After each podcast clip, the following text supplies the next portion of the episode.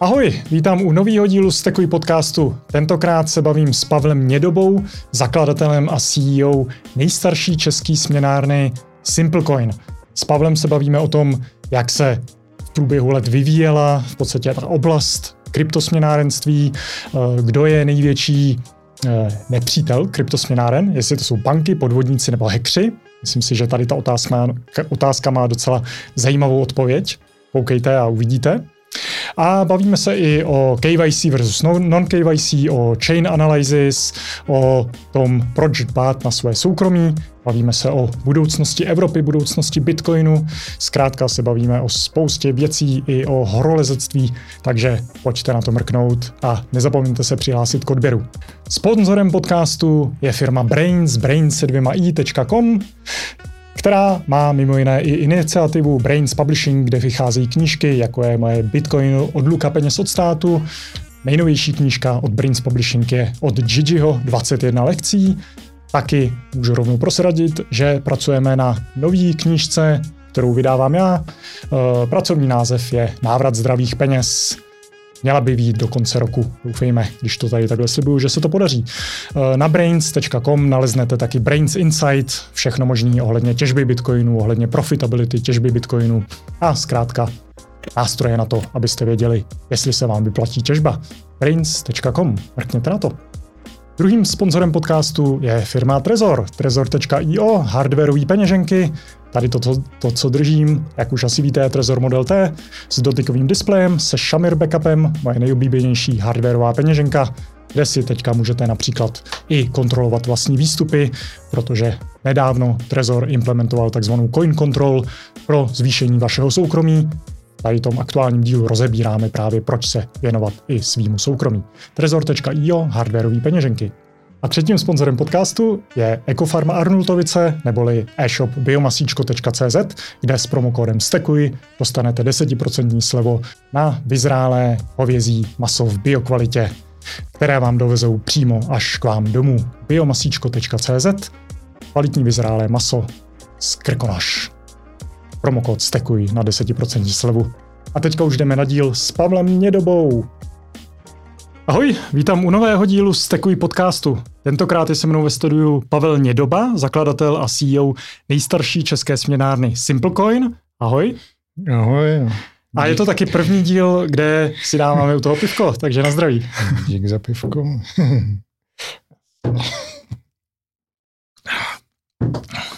Paráda. Tak, pojďme se nejdřív pobavit o tom, eh, co jsi dělal předtím, než si objevil Bitcoin. Já tě znám vlastně celou dobu jako toho ze Simplecoinu, ale jak jsi došel k tomu, že jsi založil Simplecoin a co jsi dělal předtím?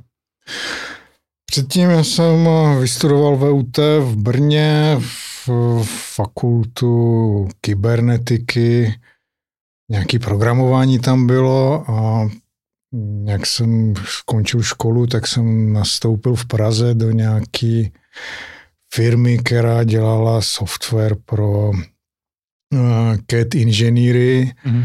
a ti mě začali obratem posílat po Evropě, takže jsem si projezdil hodně Německo, Švédsko a uh, to mě zabralo asi sedm let, mm. když jsem se nějak rozhodl, že to asi není úplně pro mě, protože když jsem seděl v, ve Fordu ve vývojovém centru, kde na, na patře sedělo několik set lidí a, a člověk je tam vidí celý to spektrum těch od nejmladších po nejstarší a tak, tak mu do, jako došlo mi, že hele, tady můžu strávit celý život, jo, ale jestli, jestli to prostě chci jako dělat. Celý život se ti promítl před očima a, v tom open spaceu. A tak jsem si právě uvědomil, že doma je doma asi, že jako Eh, ta kultura, rodina, mm, nějaký přátelé, je to lepší prostě a i když těch peněz je míň, tak je lepší se vrátit asi a žít, žít tak, jak prostě člověk by chtěl. Mm-hmm.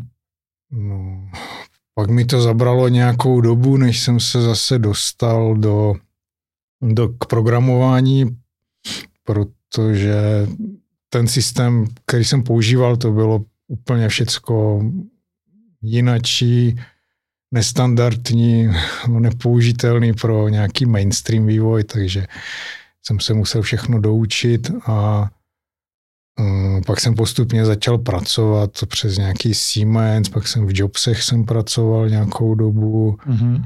a pak jsem se dostal do Profinitu, kde jsem vydržel nějaký, to byl rok 2012 a um, tam jsem vydržel asi do, do 2013, kdy začal právě ten, ten Bitcoin boom, jo, když se dostal na nějakých, poprvé na nějakých tisíc dolarů. Mm-hmm. A to už jsem, jo, v té době já jsem pracoval v Český spořitelně na internetovém bankovnictví, jo, což byl produkt tenkrát, který měl asi 14 nebo 15 let.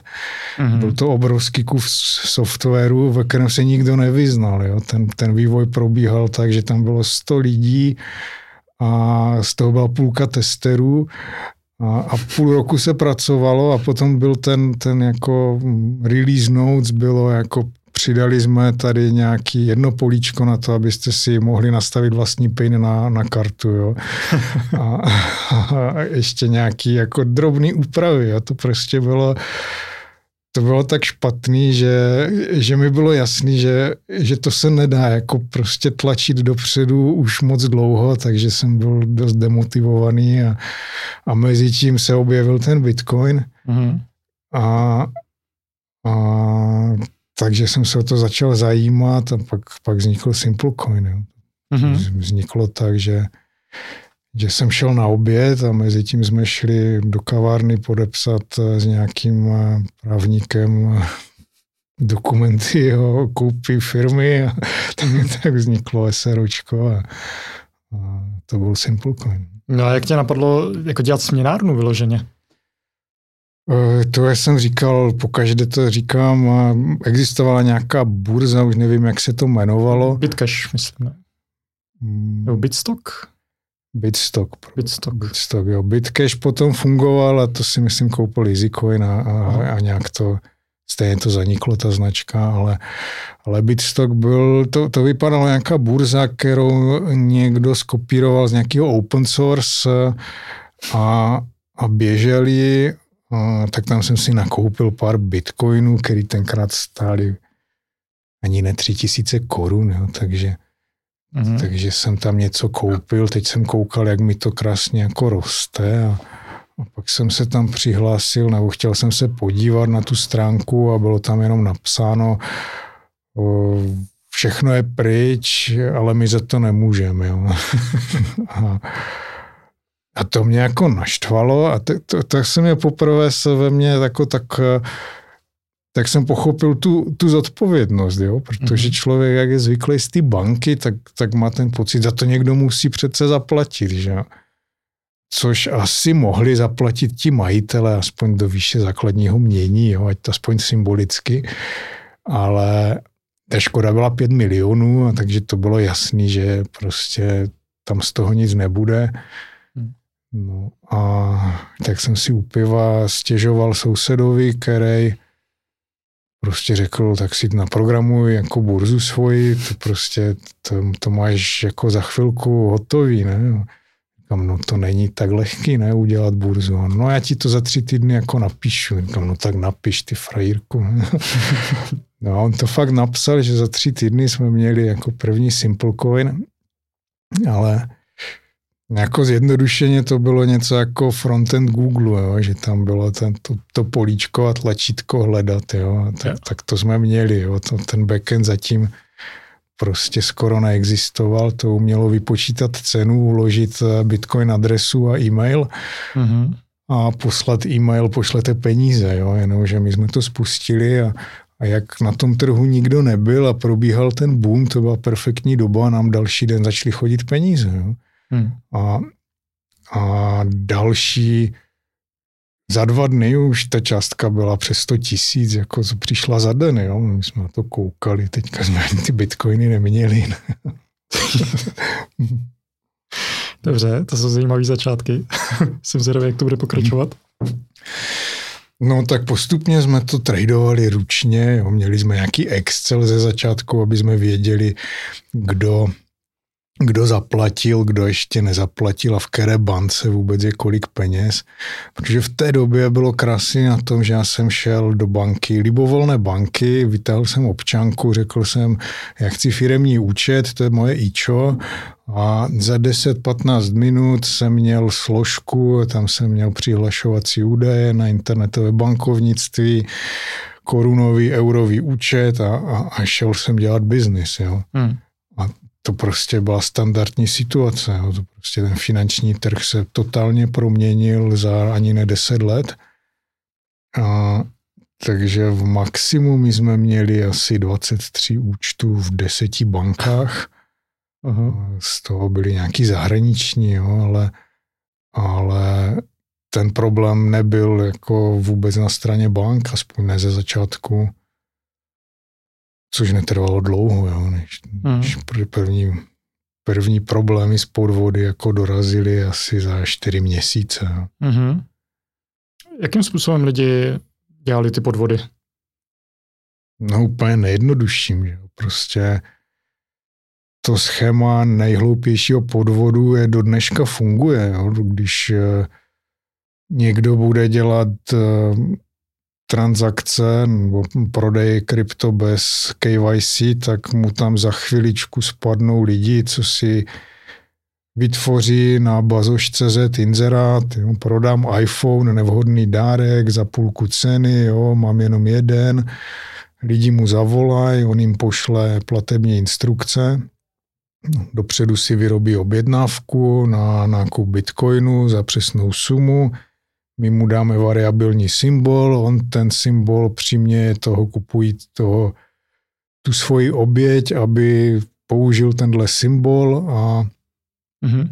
a ta objednávka si tím uhradí, všechno bude vypadat legitimně, my odešleme bitcoiny tomu podvodníkovi, ale ten podvedený nikdy ten svůj iPhone neuvidí, takže bude čekat týden, pak půjde na policii, tam to ohlásí, mezi tím se tam sejde prostě několik takových lidí a je to, to, ten spojovací článek bude číslo tvojeho účtu. Jo? Takže když mm-hmm. tam policajti uvidí, že tam je několik podvodů na, jedno, na, na jednou číslo účtu, tak tak ten účet docela promptně zamrazí a potom budou sledovat, kam ty peníze šly. Když na tom určitě nebudou, tak, tak budou sledovat, jestli šli někam dále a když tam budou, tak na tom prvním účtě, kde je najdou, tak se zkusí jako zadržet. Jo. Řeknu, to je výnos trestné činnosti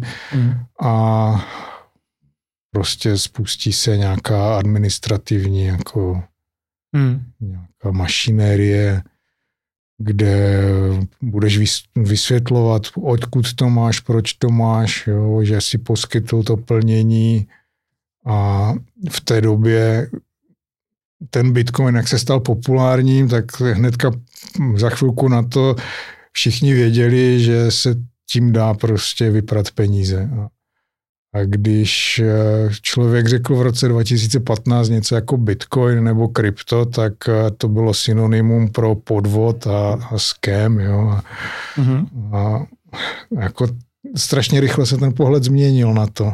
Ale banky víceméně furt a ty účty držely, jo, nebyl s tím problém dlouhou dobu. I když tam nějaký podvody byly, tak eh, ty banky to moc neřešily. Mm-hmm. A pak se to začalo zhoršovat. A pak se to začalo zhoršovat. Mezitím do toho naběhly nějaký první regulace, že prostě AML, KYC, takže ověřit klienta, to šlo udělat, že to dává smysl, je to docela dobře splnitelný a i na dálku. To AML je daleko větší problém, jako anti-money laundering je v češtině tomu říkají... Uh, Opatření proti praní špinavých peněz. Je to, no, ale ta povinnost je eh, zjistit původ prostředku. Uh-huh. Což je už takový hodně jakoby zasah do, do soukromí, uh-huh. ale lidi si na to zvykli, jo, že se to děje. Uh-huh. Takže jakoby dává to smysl. Snažíme se to dělat tak, ať ten zásah do soukromí je co nejmenší, ale zase my si nemůžeme dovolit ty peníze nikomu prát. Jo. To, je, mm-hmm. to je asi jeden z důvodů, proč tady SimpleCoin pořád je a i po té době, protože se snažíme um, vždycky každý podvod má nějaký schéma, který když vyjde, tak se začne opakovat. Jo. Takže my se mhm. snažíme to schéma vždycky pochopit a zastavit to nějakým způsobem. Třeba ten hm, podvod s tím inzerátem na, na bazoš.cz, ten se dá zastavit eh, samozřejmě tím, že řekneme, no tak pošlete nám tu občanku, ať víme, jako kdo to nakupuje. A to opravdu, jako je to problém sehnat cizí občanku a k tomu ještě, řekněme, účet se stejným jménem, jako tu kombinaci. Mm-hmm. A mm, ale už je to, jo, že spousta lidí to odradí. Jo. My nechceme prostě lidi, co si chcou za tisíc korun něco koupit, aby museli posílat tu občanku. Takže jsme přišli s tím, že do té zprávy chceme, aby ten kupující napsal kupuju Bitcoin na Simplecoin. Mm-hmm. A to odradí každého, kdo má trošku rozumu, tak, Jasně. tak ho to trkne, když... Hmm. No. Ale i dneska se to dá pořád, eh, existuje útok na to, jak, eh, jak začaly QR kódy, Aha. tak spousta těch podvodníků někomu pošle QR kód a řekne, no vyfoť to, zaplať to. Jo? A v tom QR kódu ta zpráva je a, a spousta bank tu zprávu ani neukazovalo. No. Mm-hmm. Když jsme jim to pak reportovali, tak už se to i změnilo, že, že už to je vidět, že ten člověk to naskenuje, ta zpráva tam je vidět celá. Jo? Když si tam třeba byla jenom část nebo nebyla vůbec, tak eh, a od roku snad 20 nebo 18 nebo 21 byla zase nějaká novela, kde, kde to přímo tam zabudovali, jo, že když platební prostředek umožňuje jako vyjádřit ten, ten účel obchodu nějakou zprávou, tak ať se to používá. Jo. Mm-hmm. Což, což opravdu zafungovalo. Jo. Najednou ten problém prostě vymizel. Jo. jo. Ale, ale existuje spousta jiných útoků, kde zase je, je potřeba už mít účet a doklady jo, na někoho, což jde sehnat snadno. Jo. Mm-hmm. A to je většinou práce z domu anebo nějaký rychlý půjčky. Jo, dáte si inzerát, já vám půjčím peníze, ale vy mě pošlete korunu někam a pošlete mě dokumenty a to je všecko, co já potřebuju, abych si zřídil u banky účet na cizí identitu. Mm-hmm. On tou korunou, on to pošle ty jiný bance a takhle, takhle ten útočník získá bankovní účet, kopie dokladu a s tím může jít do směnárny, registrovat se a pak zaplatí z toho účtu, všecko sedí. Jo? Prostě mm-hmm. ty doklady s tím účtem sedí jo? a jako furt se s tím dá nějak pracovat, jo? ale už tohle je už daleko nebezpečnější útok a tam je potřeba sledovat eh, ten původ prostředků, protože když to jsou velké částky, tak to může být fakt problém. Hmm. No a dokáže říct, jaký byl třeba největší podvod, který se přes vás udělal? Uh, největší podvod jako v částkách eh, bych řekl, taky nejsofistikovanější podvod se mi líbil. Ty částky tam asi byly docela velké, stalo se to před už asi čtyřmi, pěti lety a, a asi byl i úspěšný, když někdo si dokázal řídit právě účty na tímhle způsobem, na falešnou identitu, měl na dva lidi pro jistotu a podle mě měl přístup na nějaký platební terminál a dokázal si zaznamenat eh, platební karty jo, s obou stran. Mm-hmm. Což asi dneska není tak velký problém, když eh, prostě pracujete někde v obchodě a ty karty se vám do ty ruky dostanou, tak jich můžete ofotit za den desítky. No a takže uh, ti lidi měli spoustu karet, normálně funkčních a v té době Fortuna No, ta Sasková kancelář přijímala tyhle karty a ne, nepoužívala 3D Secure. No. Takže tam mm. šlo prostě na tu fortunu z těch karet eh, vložit nějaký kredit a vsadit si. No. No a z té fortuny zase bylo možné vybírat na bankovní účet. Jo. Takže oni z karet ty peníze vypumpovali na fortunu, tam si pravděpodobně trochu zahráli, ať to nevypadá úplně podezřele, že to hned vybírají na bankovní účet, což byly ty bílé koně, mm-hmm. z kterých uh, oni potom nakupovali krypto jo, na, na skoro všech směnárnách, co, co byly v Česku. Mm-hmm. A probíhalo to relativně dlouho, než, než prostě na to přišli. A asi úspěšně, protože se dohledala identita jenom těch účtů a ukázalo se, že to jsou lidi, kteří o tom vůbec nic neví. Hmm. Jo. Zajímavý. Ještě zpátky k té historii. Eh, vy jste teda zakládali SimpleCoin 2013, eh, vlastně v tom boomu, a potom Přišel uh, bear market 2014 až 16, řekněme. Je. Neříkali jste si v té době, že uh, to bylo třeba trošku špatný rozhodnutí, že Bitcoin je u konce, protože spadl Silk Road, padl Mt. Gox?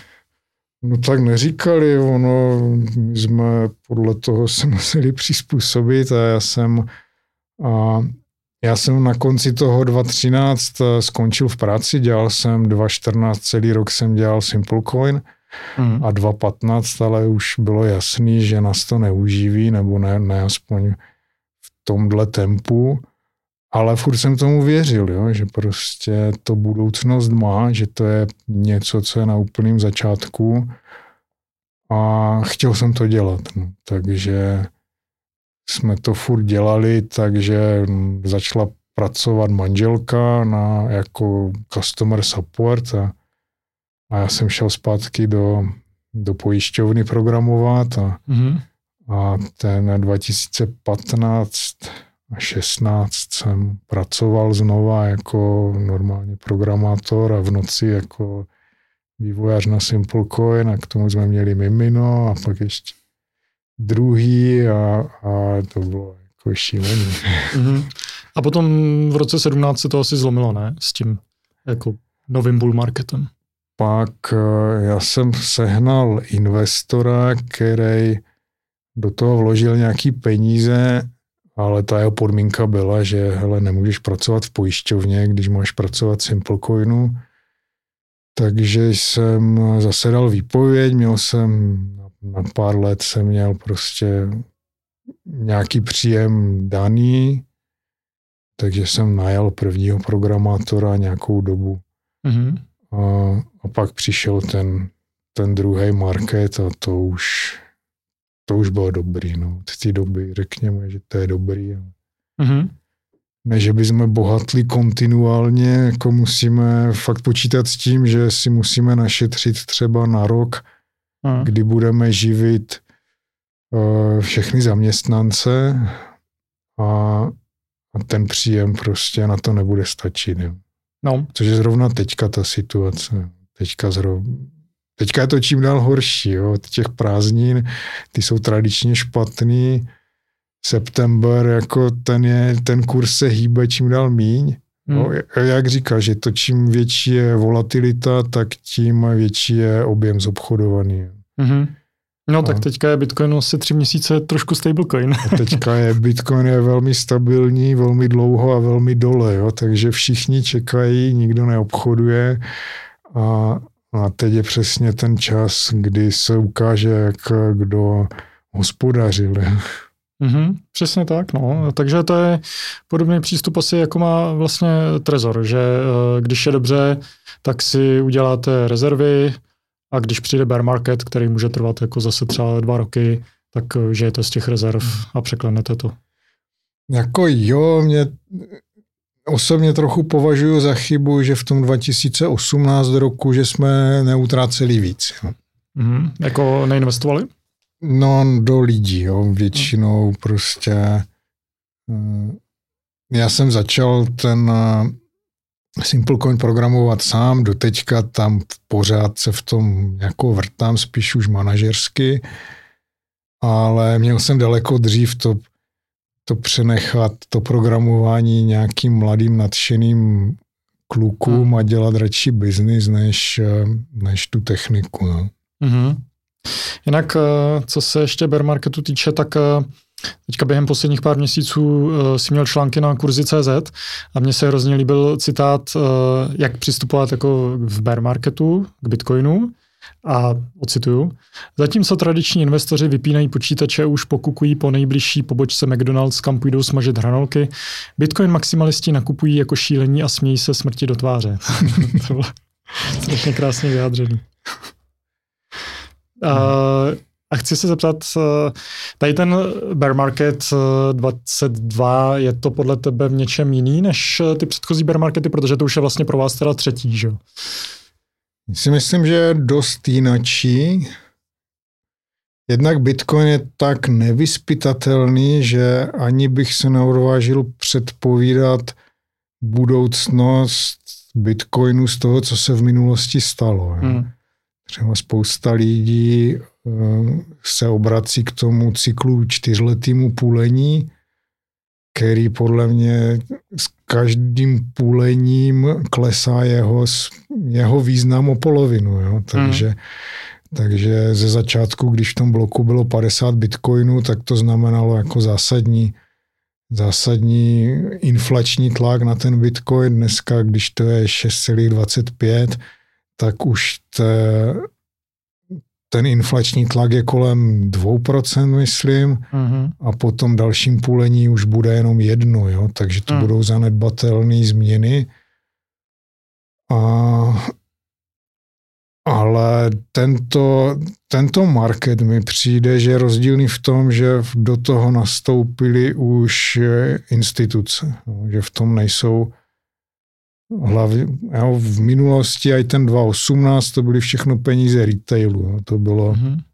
to bylo um, jako rozhodování se srdcem a takový jako low marketing a, a neregulovaný všecko. Dneska ta situace je jinačí, těch peněz v tom je podstatně víc, si myslím, ale nevíme koho. Jo. Prostě mm. jsou nějaký fondy, které se tlačí, pořád zkouší získat nějaký ETF, eh, licence, mm. což se nedaří, jo, ale v jiných zemích to, to dělá. V Americe se nedaří, ale jsou jinak po světě už tady ETF. Po světě jsou. A spousta firm drží nějaký krypto, takže ta situace je jiná. Mě to dost eh, spíše zaskočilo, že ten trend je furt, že se drží ten Bitcoin tak dole. Mm-hmm. Mně přijde v tuto chvíli velmi levný a vzhledem k těm inflačním číslům a očekáváním hlavně eh, bych čekal, že ten Bitcoin už teďka, nebo celý to krypto půjde nahoru, už jenom z toho principu, že Bitcoin se nedá padělat. Mm-hmm. Že ten supply je daný, ten už se nezmění. To, to si jsem jistý, že ta komunita je tak háklivá na, na rychlost těžení a, a technologie je tak stabilní a, a hlavně Bitcoin se strašně nerad mění, jo, takže mm-hmm. on mhm. nejspíš zůstane takový, jaký je.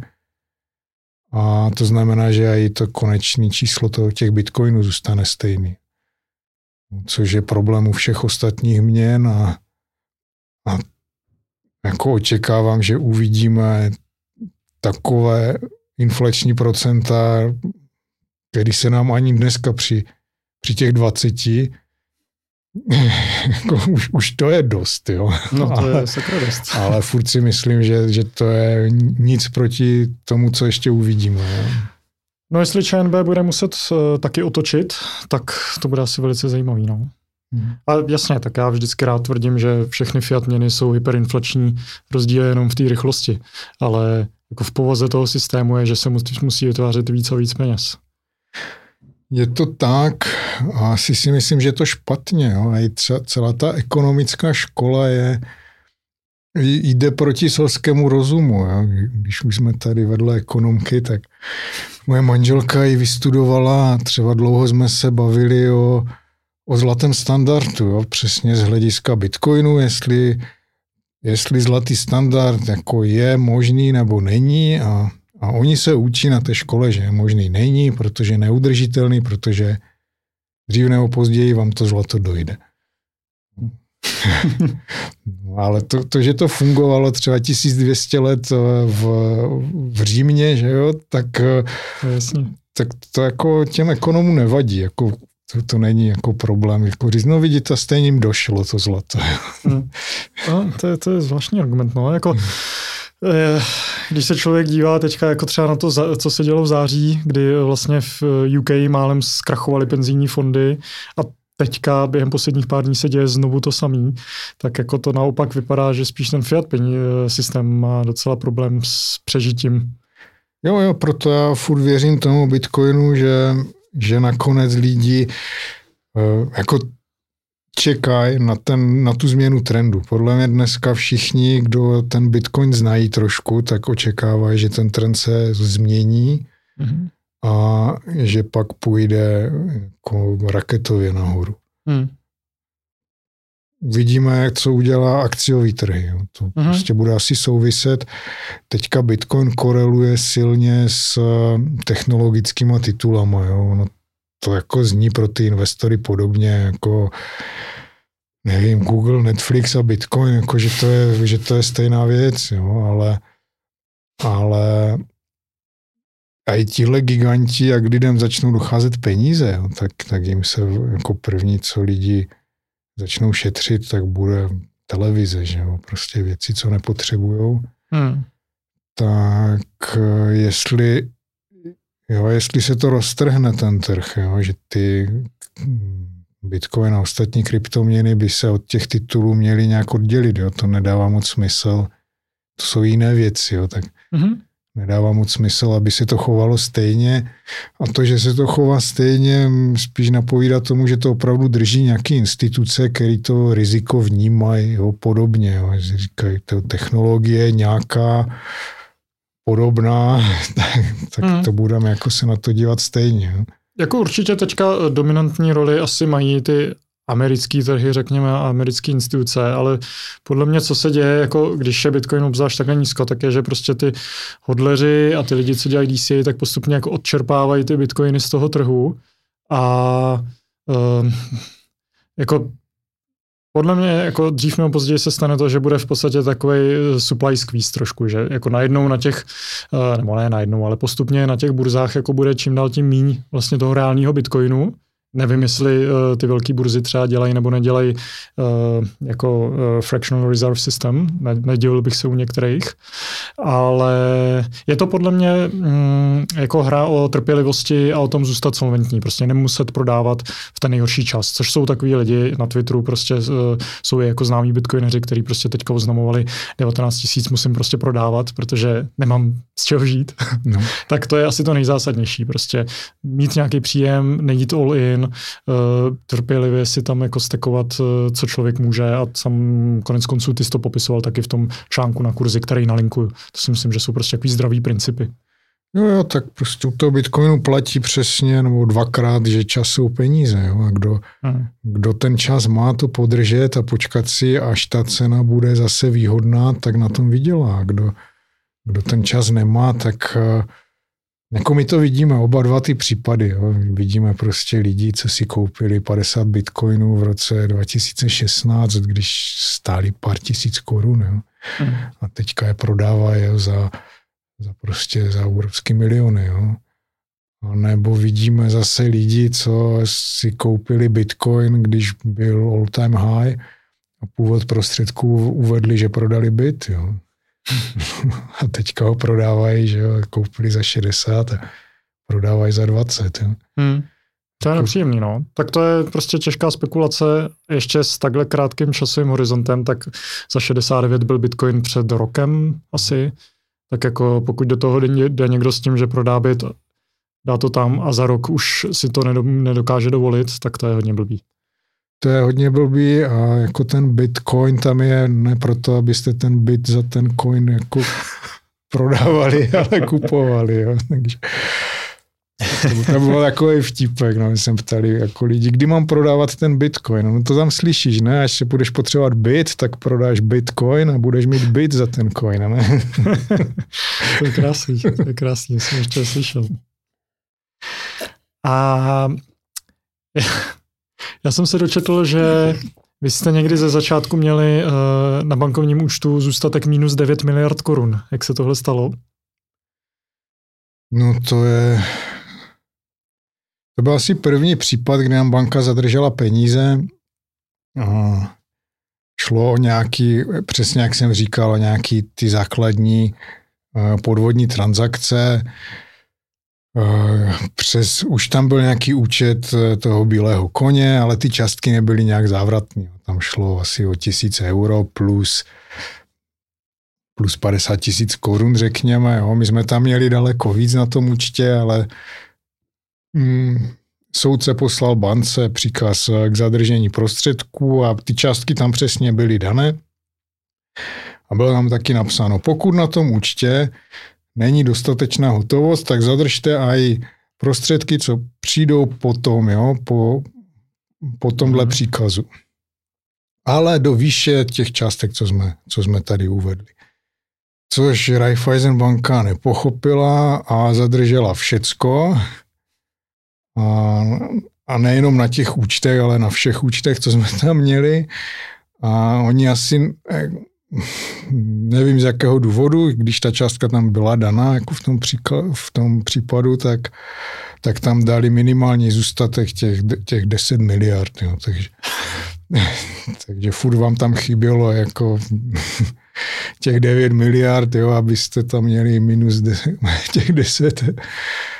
Takže to, to jsem se tak poprvé koukal na to, divil jsem se, co to teda je tak jsem tam zavolal, tam vám řeknou, že vám nic neřeknou, takže jsem se vydal na přepážku na, na Pankrát do, do té největší Raiffeisen banky a tam mi zase řekli, že mi nic neřeknou, že to je podle zákona.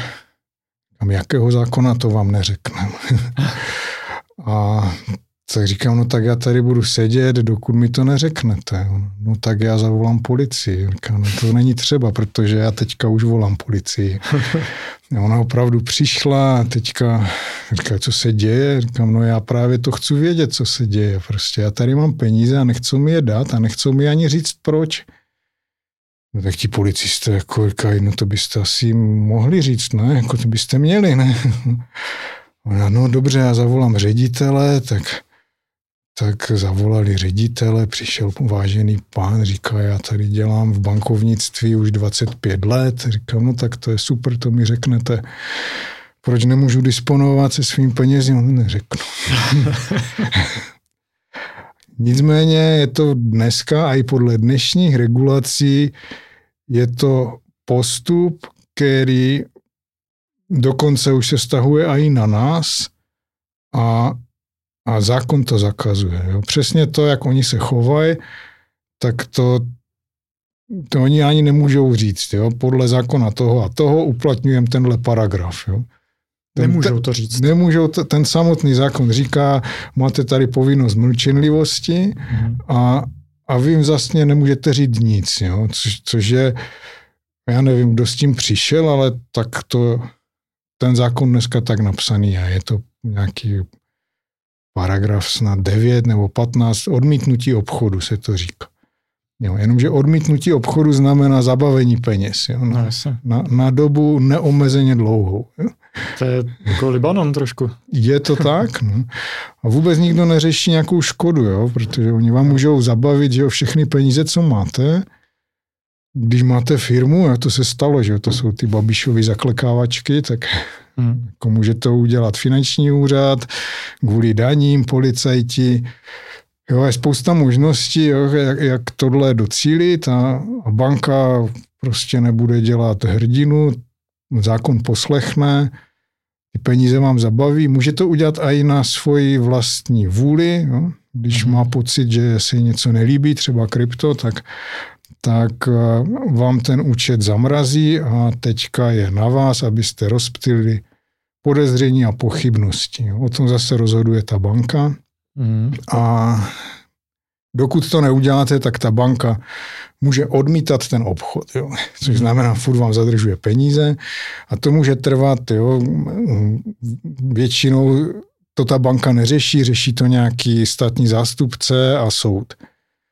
No a nám se stalo jednou v maximu, to byl jednoduchý případ, tak když to jde dobře, tak to trvá tři měsíce. Jo. No, vezmete si právníka, ten vám napíše nějaký odpor, ukážete, že jste jako udělal všecko, abyste předešel nějakému praní peněz, všemu a, a všem rizikům a ten soudce to většinou jako zruší. No, to, to zajištění. Jenomže jednou se stalo, že ten soudce tam udělal překlep ve spisové značce, takže, takže zrušil jakoby jiný spis a ta banka si toho všimla a pak trvalo ještě rok, než jsme tomu soudci vysvětlili, že tam má překlep, protože on se s váma bavit nebude. A takže to musíte jako nadřízenému soudci poslat, jo, ten ho pak přinutí, takže to trvalo rok a půl a oni nám zadržovali jako celý účet. Jo. Hmm. A, a naštěstí jsme jich tenkrát měli hodně, no tak jsme mohli používat jinačí, ale kdyby jsme tam měli většinu svých peněz, tak by to fakt byl problém. Jo. Hmm.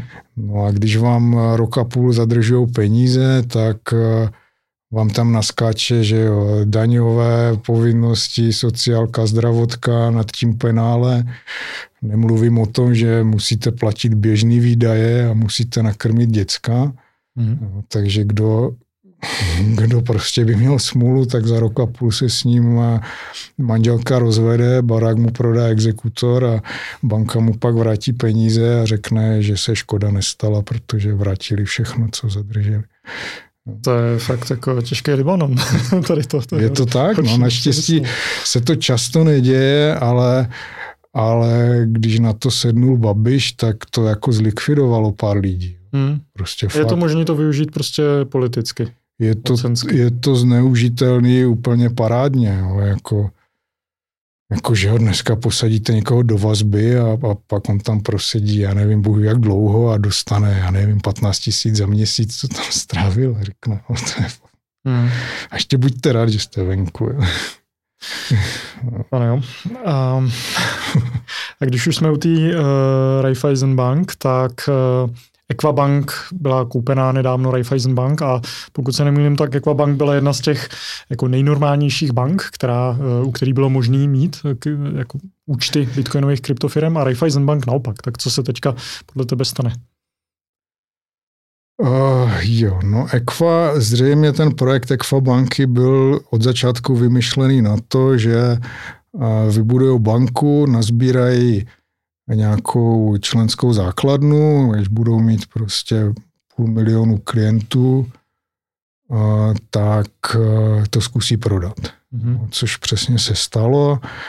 A v té době my jsme tu banku dokázali přesvědčit, že hele, když budete crypto-friendly, tak my vám prostě přivedem ty klienty. Jo? My vám přivedem tisíce klientů, což se opravdu stalo. Jo? Do, do té doby, než e, do toho vstoupila Ekfabanka, tak to už bylo v době, kdy všechny ostatní banky začaly to krypto potírat. Jo.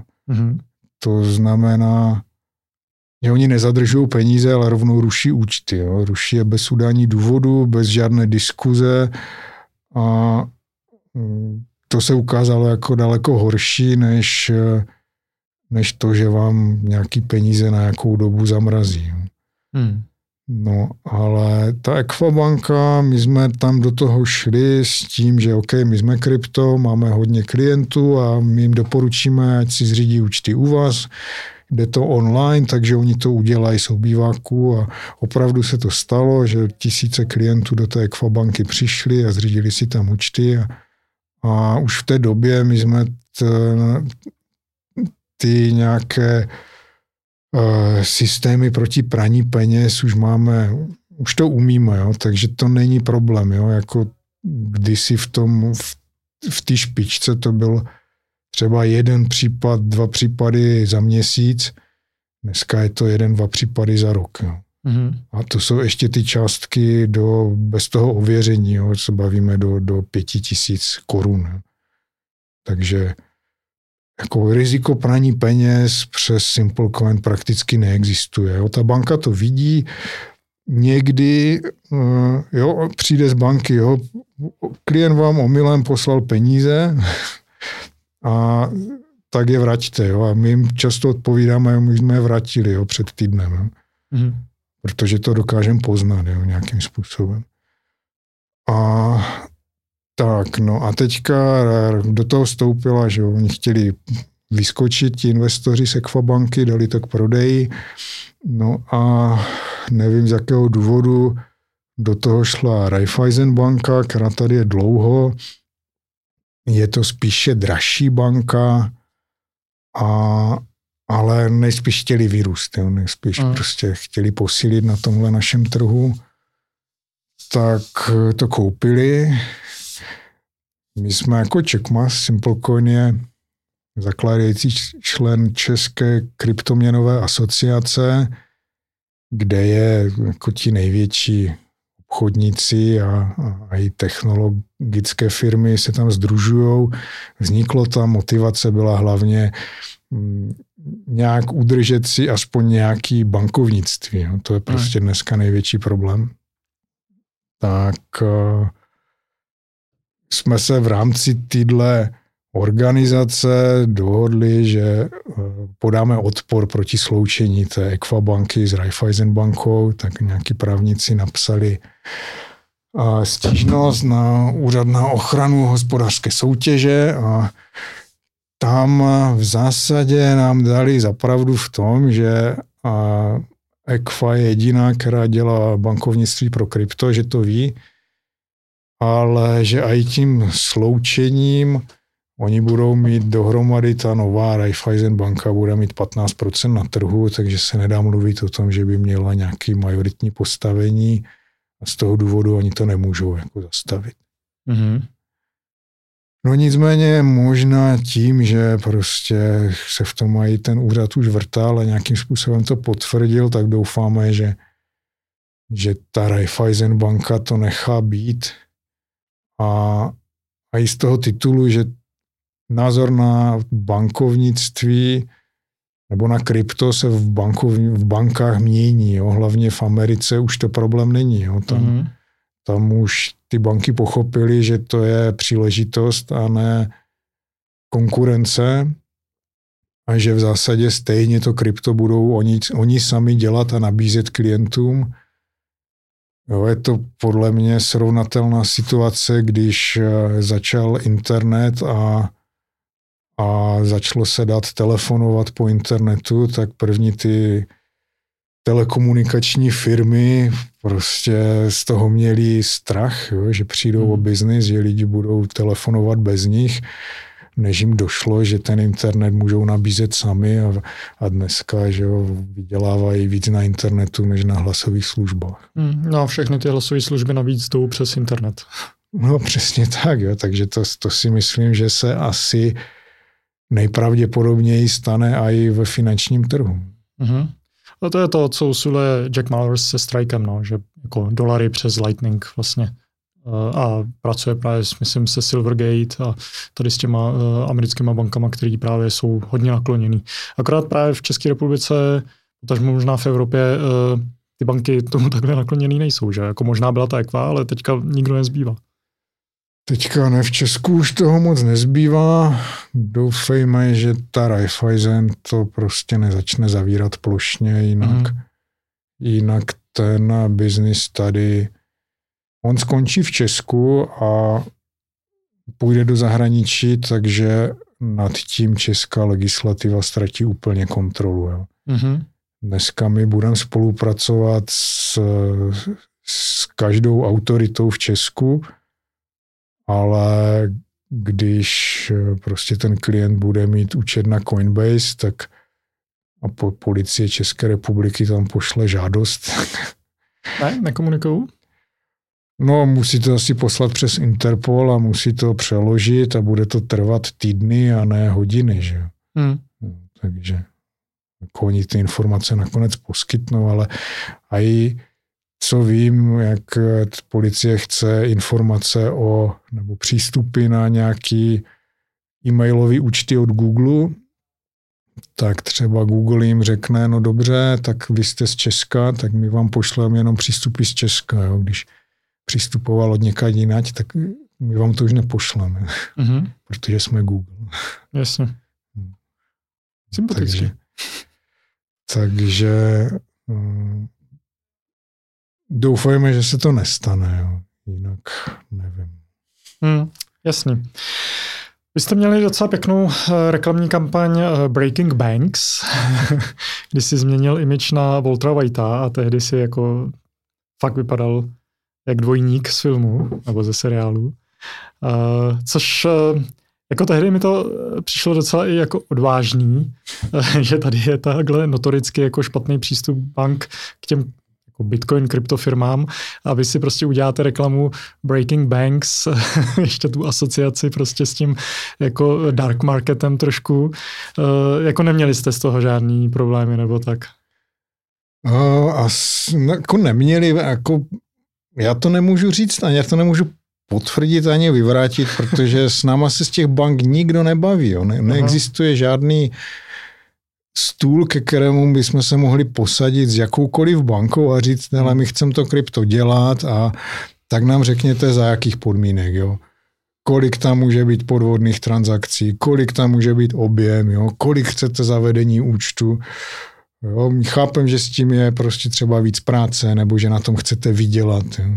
Hmm. A jako jediný, co přišlo, jednou jsem se bavil s lidma ze Sberbank, ale to zrovna nebyl úplně jako peak market a oni přišli a řekli něco, jako my hledáme obchodní příležitost, na které my vyděláme čtvrt milionu korun měsíčně. tak to zase za to zavedení účtu mi přišlo docela dost. Jo. tak, mm.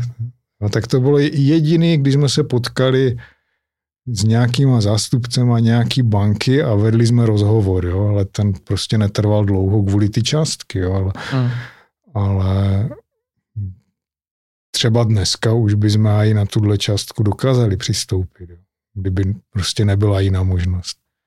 Mm. Nicméně s žádnou bankou, s nikým se bavit nedokážeme. Jo. Měli jsme právě přes tu Čekma nějaký uh, meeting, kde bylo asi 60 zástupců různých bank. Bylo to přes Českou bankovní asociaci, byli tam zástupci z ČNB. No a, a my, že my jsme to nějak vedli ve stylu, máme problém komunikovat s bankama, oni se s náma vůbec nebaví a potřebujeme ty účty. No. A prostě to trvá hodinu, my jim to tam jako vysvětlujeme a a pak tam nějaký zástupce nebo říká, no tak se zkuste víc komunikovat s těma bankama. Krásná rada. Jako. je, to, je to zajímavý, mm, protože Teďka jako nevím, eh, kdo nás bude sledovat nebo ne, ale eh, je to veřejná informace. Ten Tomáš Salomon, eh, člen představenstva Český spořitelny nedávno jako prohlašoval, že sám jako si taky nakupuje bitcoin po částkách, v podstatě si spoří do bitcoinu, takže jako i v takovýchhle velkých bankách ty lidi to jakoby chápou, ale z nějakého důvodu prostě pak vám dělají tady to, že hrajou mrtvýho brouka a jako, nevím, nevím, co se tam jako dělá. ČNB, když půjdete do ČNB, tak oni vám tam řeknou, no my tomu fandíme, my proti tomu nic nemáme, a, ale pak víte zase, že posílají kontroly do jiných bank a tam prostě na ně řvou a říkají, tady děláte nějaký krypto, jo. Aha.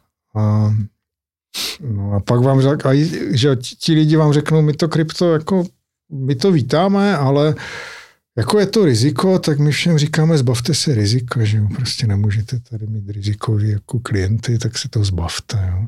Hmm. Ale, ale my proti tomu nic nemáme, jo. A to vám prostě řeknou během deseti minut, jo. Jo. Hm. Zajímavý, no. Dobře, dobře. Uh... No a pak ty banky se vymlouvají, že jo, jedna na druhou, ono, a i ty menší banky by to dělat chtěli, ale pak řeknou, no ale nám to zakazují korespondenční banky. Jo? Oni mm. řeknou, když chcete mít, ať vám prostě děláme relay na dolarové platby, tak nesmíte dělat krypto. Mm. No, a, no a ty korespondenční banky teďka když tam není dolar, tak to není takový problém. Jo? Ale zase ty ostatní se začnou vybí, nakonec se vymlouvají na ECB, že no, ECB to nemá rádo, no, to krypto. Mm-hmm. Jasně. Co myslíš ta regulace MICA, MICA, jak je chystaná na celoevropské úrovni, myslíš si, že to něco zhorší nebo zlepší? No určitě to změní celou hru a ten trh se jako rozdělí na ty, co zůstanou před plotem a na ty, co za plotem. Jo. Prostě. A, a ti, co budou za plotem, tak mají smůlu. Mm. Prostě. A co, co, co je ten plot? Uh, spousta práce a spousta peněz. Jo. Mm. Jako splnění těch regulací vyžaduje obrovský kapitál, jo, obrovské investice a licenci, jo, kterou vám bude udělovat ČNB, hmm. která není jako moc rychlá jo, s tímhle, takže hmm, takže to bude... Jako, zdá se mi, že ten plán je opravdu to zastřešit tak, že banky si potom koupí ty, co eh, dostali ty licence a prostě pohltí a ten bitcoin a krypto zůstane jako bankovní instrument hmm. a přes tyhle regulace bude velmi těžké uh, naplnit tu původní myšlenku krypta. Nicméně blockchain bude furt fungovat, Lightning taky bude furt fungovat a ten fakt, že těch bitcoinů víc nebude, než je naprogramováno, to ty banky taky nezmění. Já mám trošku takovou oblíbenou konspirační teorii, že uh, může se stát to, a zajímá mě tvůj názor na to, že se takhle nažene většina lidí, která jako má zájem na expozici vůči bitcoinu, potažmo kryptoměnám, uh, na tady ty super regulované platformy. Odtamtud bude hodně těžký až nemožný si vybrat bitcoin k sobě. No a pak tam vlastně můžeš vytvářet papírový bitcoin, případně to z toho můžeš libovolně zdaňovat, konfiskovat a Právě vytvoří se jako úplně dva separátní bitcoiny. Ten oficiální papírový, kde máš jako zápis na účtu nějaký platformy a pak ten skutečný bitcoin. A já se trošku obávám, že tady to je možná jako trošku záměr, právě přes tu MICu, přes v Americe, co vytváří za legislativu postupně. Uh, no a jako úplně ultimátní jako konec tady té konspirační teorie by byl ten, že to v podstatě všechno zabaví z těch platform v rámci nějaký měnové reformy. Hmm, tak černý to nebude. Doufejme. To, to, jako ten tlak tam je určitě. Tlak na možnost konfiskace existuje velmi silný. Mm-hmm. Jsme dělali nějaké školení pro soudce. No. Pro celníky, pro policajty a jednou i pro soudce. A bylo tam 50 nějakých soudců, většinou starších lidí kterým jsme dvě hodiny vysvětlovali blockchain, o tom, jak to funguje, o tom, že kdo má heslo, ten tomu to patří. A pak teda byl prostor pro dotazy a první dotaz je potom, a, tak když e, mám teda zajistit bitcoin, tak jak to mám udělat? Říkám, no, tak to nevím. Dobře, tak, tak jak to jde zakázat? Jako celý ten Bitcoin, nevím, jak to jde zakázat. Takže to, ten, ten tlak tam je určitě. To tradiční myšlení těch starších lidí tam je, ale ti starší lidi hele, se jako vymění, jako je brzo je nahradí mladí a my už jsme ti starší pomalu, takže jako ty změny neproběhnou hned, ale to, že by došlo k úplnému ohraničení a uvěznění bitcoinu do nějakých regulací, to si nemyslím, že to stihnou. Mm-hmm. Jo. No. To je světlo na konci tunelu, že ten stát je fakt jako těžkopádný, zdlouhavý a doufejme, že ta adopce půjde rychleji. Já bych řekl, že ti bankéři budou řešit daleko větší problémy než krypto a až, mm-hmm. až a zjistí, že ty problémy, na které chcou vyřešit, nedokážou vyřešit a, a pak už bude pozdě to krypto nějak zastavit. Mm. Nepůjde to zastavit globálně, takže ten pokus tam bude, ale asi bude neúspěšný.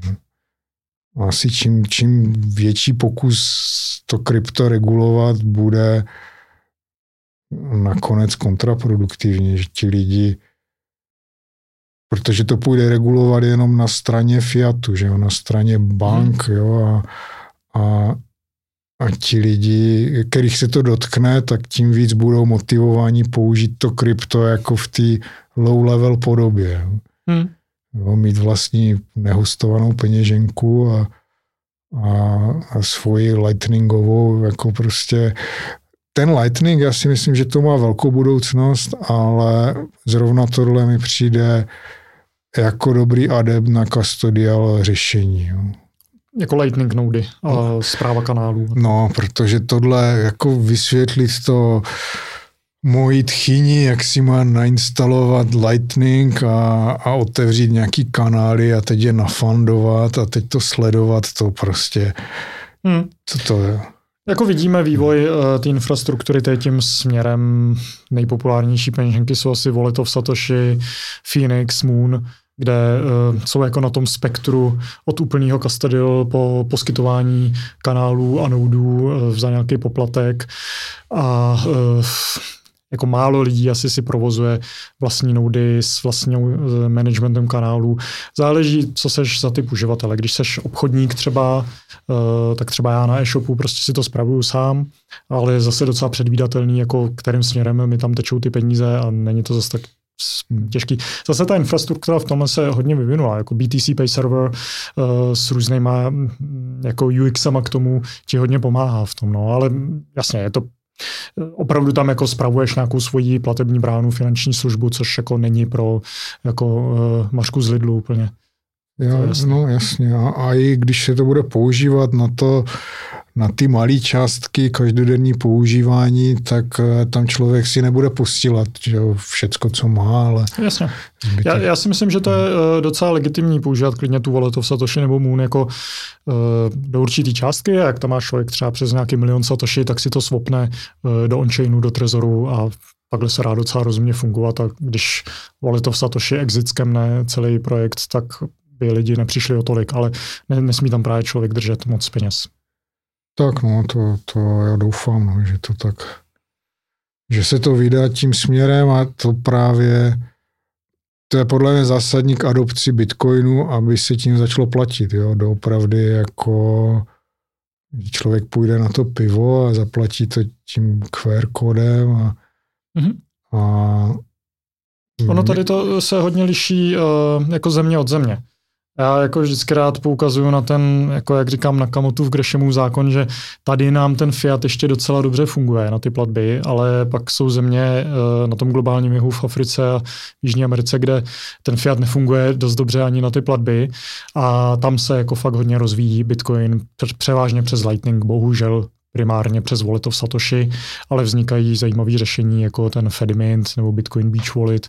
Takže já bych jako, já jako chápu a měli jsme třeba s Jurem Bednárem posledně o tom debatu jako placení Bitcoinem, proč jo, proč ne.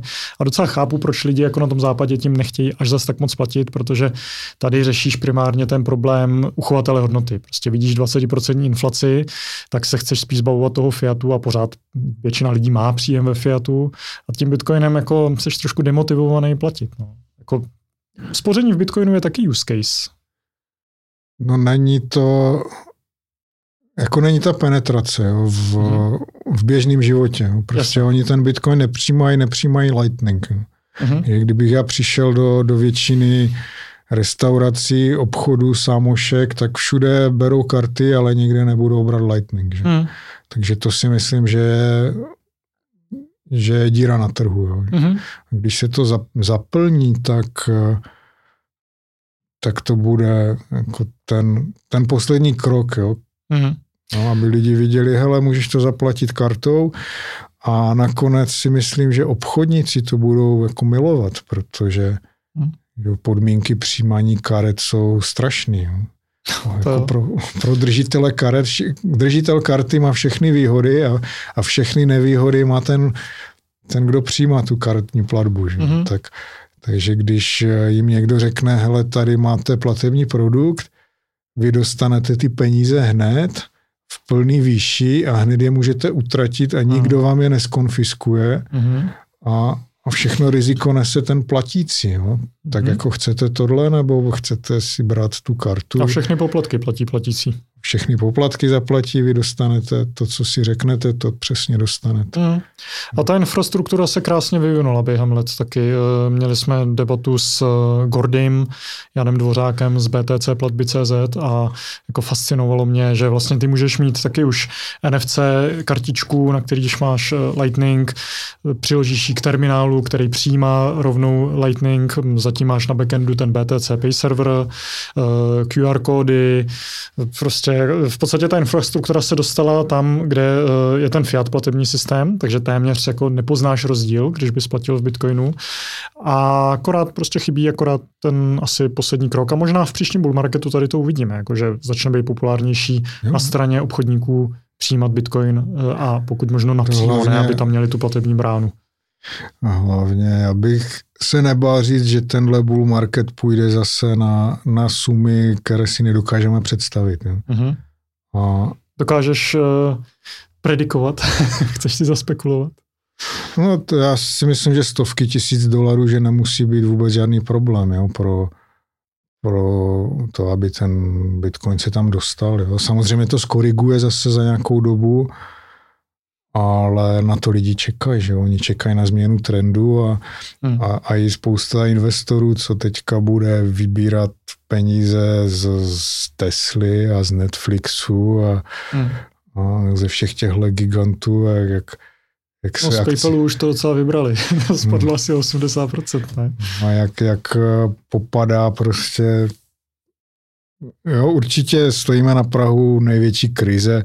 Jo, ty, ty krize, co jsme slyšeli jako krize, tak to byly pohádky. Jo.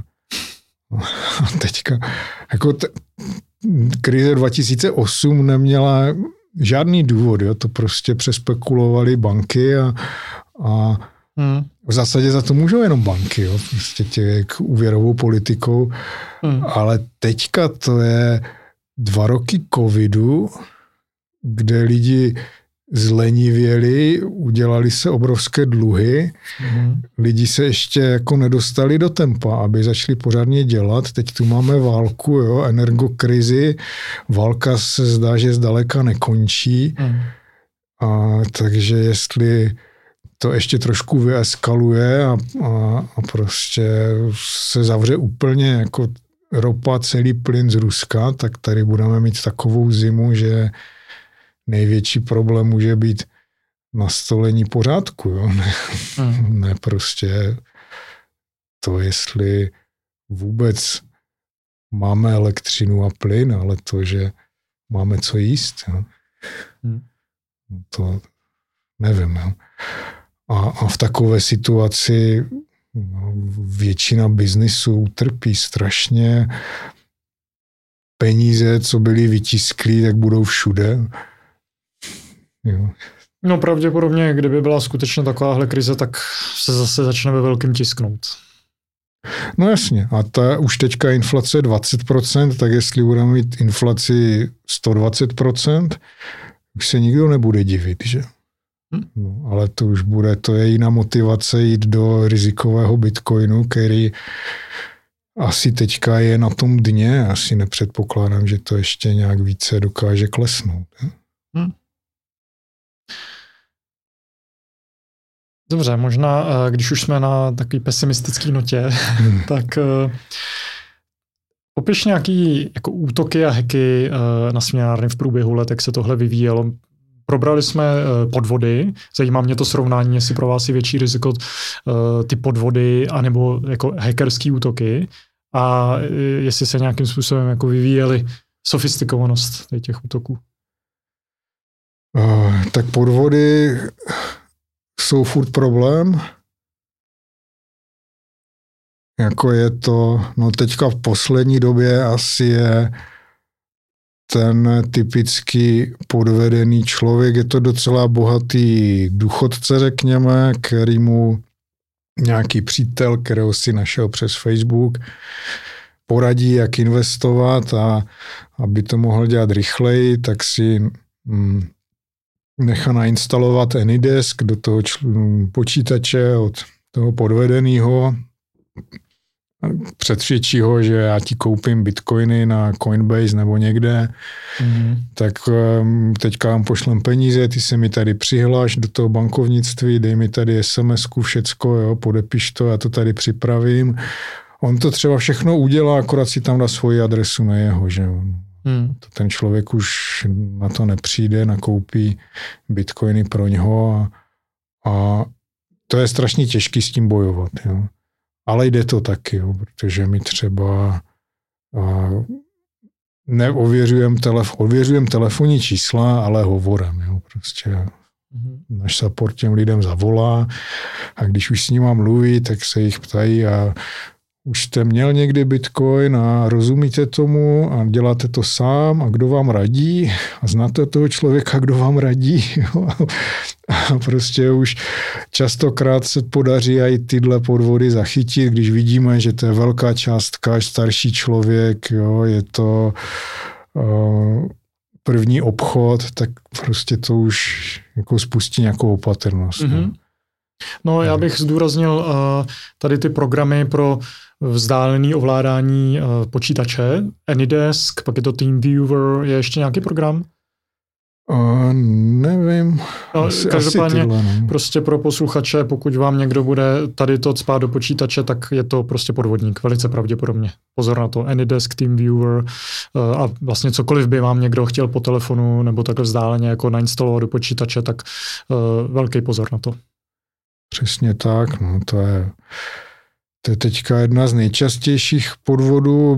Byl ještě loni nebo předloni byl takzvaný CEO fraud, což fungovalo na principu, že si někdo zjistil e-mail sekretářky nějaké firmy a potom napsal e-mail z e-mailu ředitele, jenom podvrhl tam tu reply, tu adresu, ať to vypadá v tom klientovi, že to píše někdo a, že to píše ředitel a, a prostě napsal, hele, Jindřiško, já jsem tady na, na meetingu zákazníka, my potřebujeme zaplatit fakturu rychle, jako to jsme měli udělat už dávno, to je studa, prosím tě, zaplatím to hned, ne? A pošle jim fakturu takovým mailem a někdo to dokáže podpořit i nějakým telefonátem a, mm-hmm. A někdo snad používá i nějaký software na změnu hlasu. Jo. Že to vypadá, že fakt, fakt telefonuje ředitel a ta sekretářka pošle na nějaký účet na bílého koně několik milionů a oni pak ví, že prostě mají jako hodiny, možná dva dny na to, než se na to přijde a ty peníze tam jako zamrazí na tom účtě. Mm-hmm. Takže půjdou a na co nejvíc měnáren začnou hned nakupovat. Jo. Mají třeba připravený už nějaký ověřený účty, ale to se dělo jednu dobu docela často, taky už se na to asi přišlo a ty firmy si zabezpečily e-maily aspoň. Mm-hmm. No a hackerský útoky my jsme zažili asi jenom dva za celou dobu. První bylo, že jsme si vybrali špatného poskytovatele služeb. My jsme první SimpleCoin běžel na, na nějakým notebooku v bytě jo, na, na internetu od uh, UPC. Mm-hmm. A,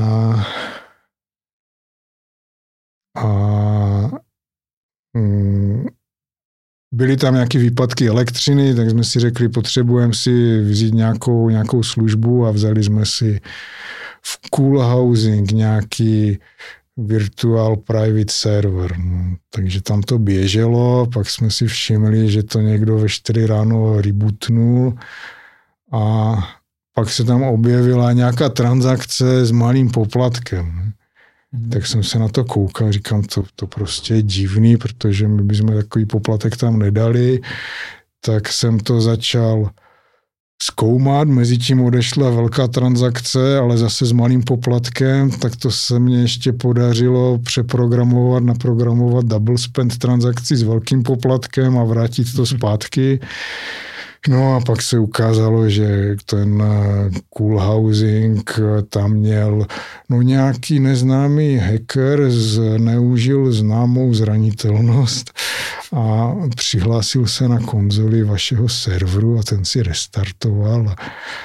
No tak prostě to jsme, to jsme se s nima rozloučili a a jako nějaká škoda tam nevznikla, jo, v zásadě nic, co by stalo za řeč, jako víc to byla ta škoda v tom čase toho mhm. zjišťování a pak dohadování, jako kdo za to může, hmm. ale to jsme vyřešili, že jsme koupili vlastní železo, vlastní server a, a ten jsme si nainstalovali, zavezli to do serverovny a tam to je zamčený a od té doby s ním problém není.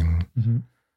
No a teďka zrovna minulý týden se nám podařilo někomu udělat takový menší hack na naší Ripple peněženku, protože my jsme programovali sami jako většinu všeho, co jsme si programovali a Ripple protokol je strašně zmatený a problém je v tom, že ta transakce má políčko amount a teďka nově tam je i poličko amount delivered. A jde poslat v Ripple transakci, kde je napsáno, že je tam povolena částečná úhrada, takže oni můžou poslat, že chcou poslat 100 Ripple, ale když tam je nějaký nějaký label, že tam je povolena částečná úhrada, tak se tam objeví to poličko amount delivered a tam je třeba, že to byl jenom jeden Ripple. Jo. No a ta, ta transakce vypadá, že, že je na Storyplu, ale připíše se jenom jeden. Jo.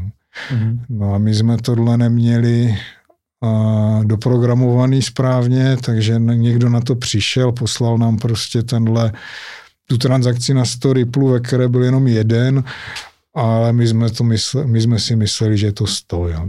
Jo. Takže to se... Ale zase to byly ty malé částky do, do prostě Jasně, no. těch neuvěřených lidí, je, protože je pak už... Žádná škoda. No, takže stálo to pár euro, ale, ale jako byl to úspěšný hack attack. Mm-hmm.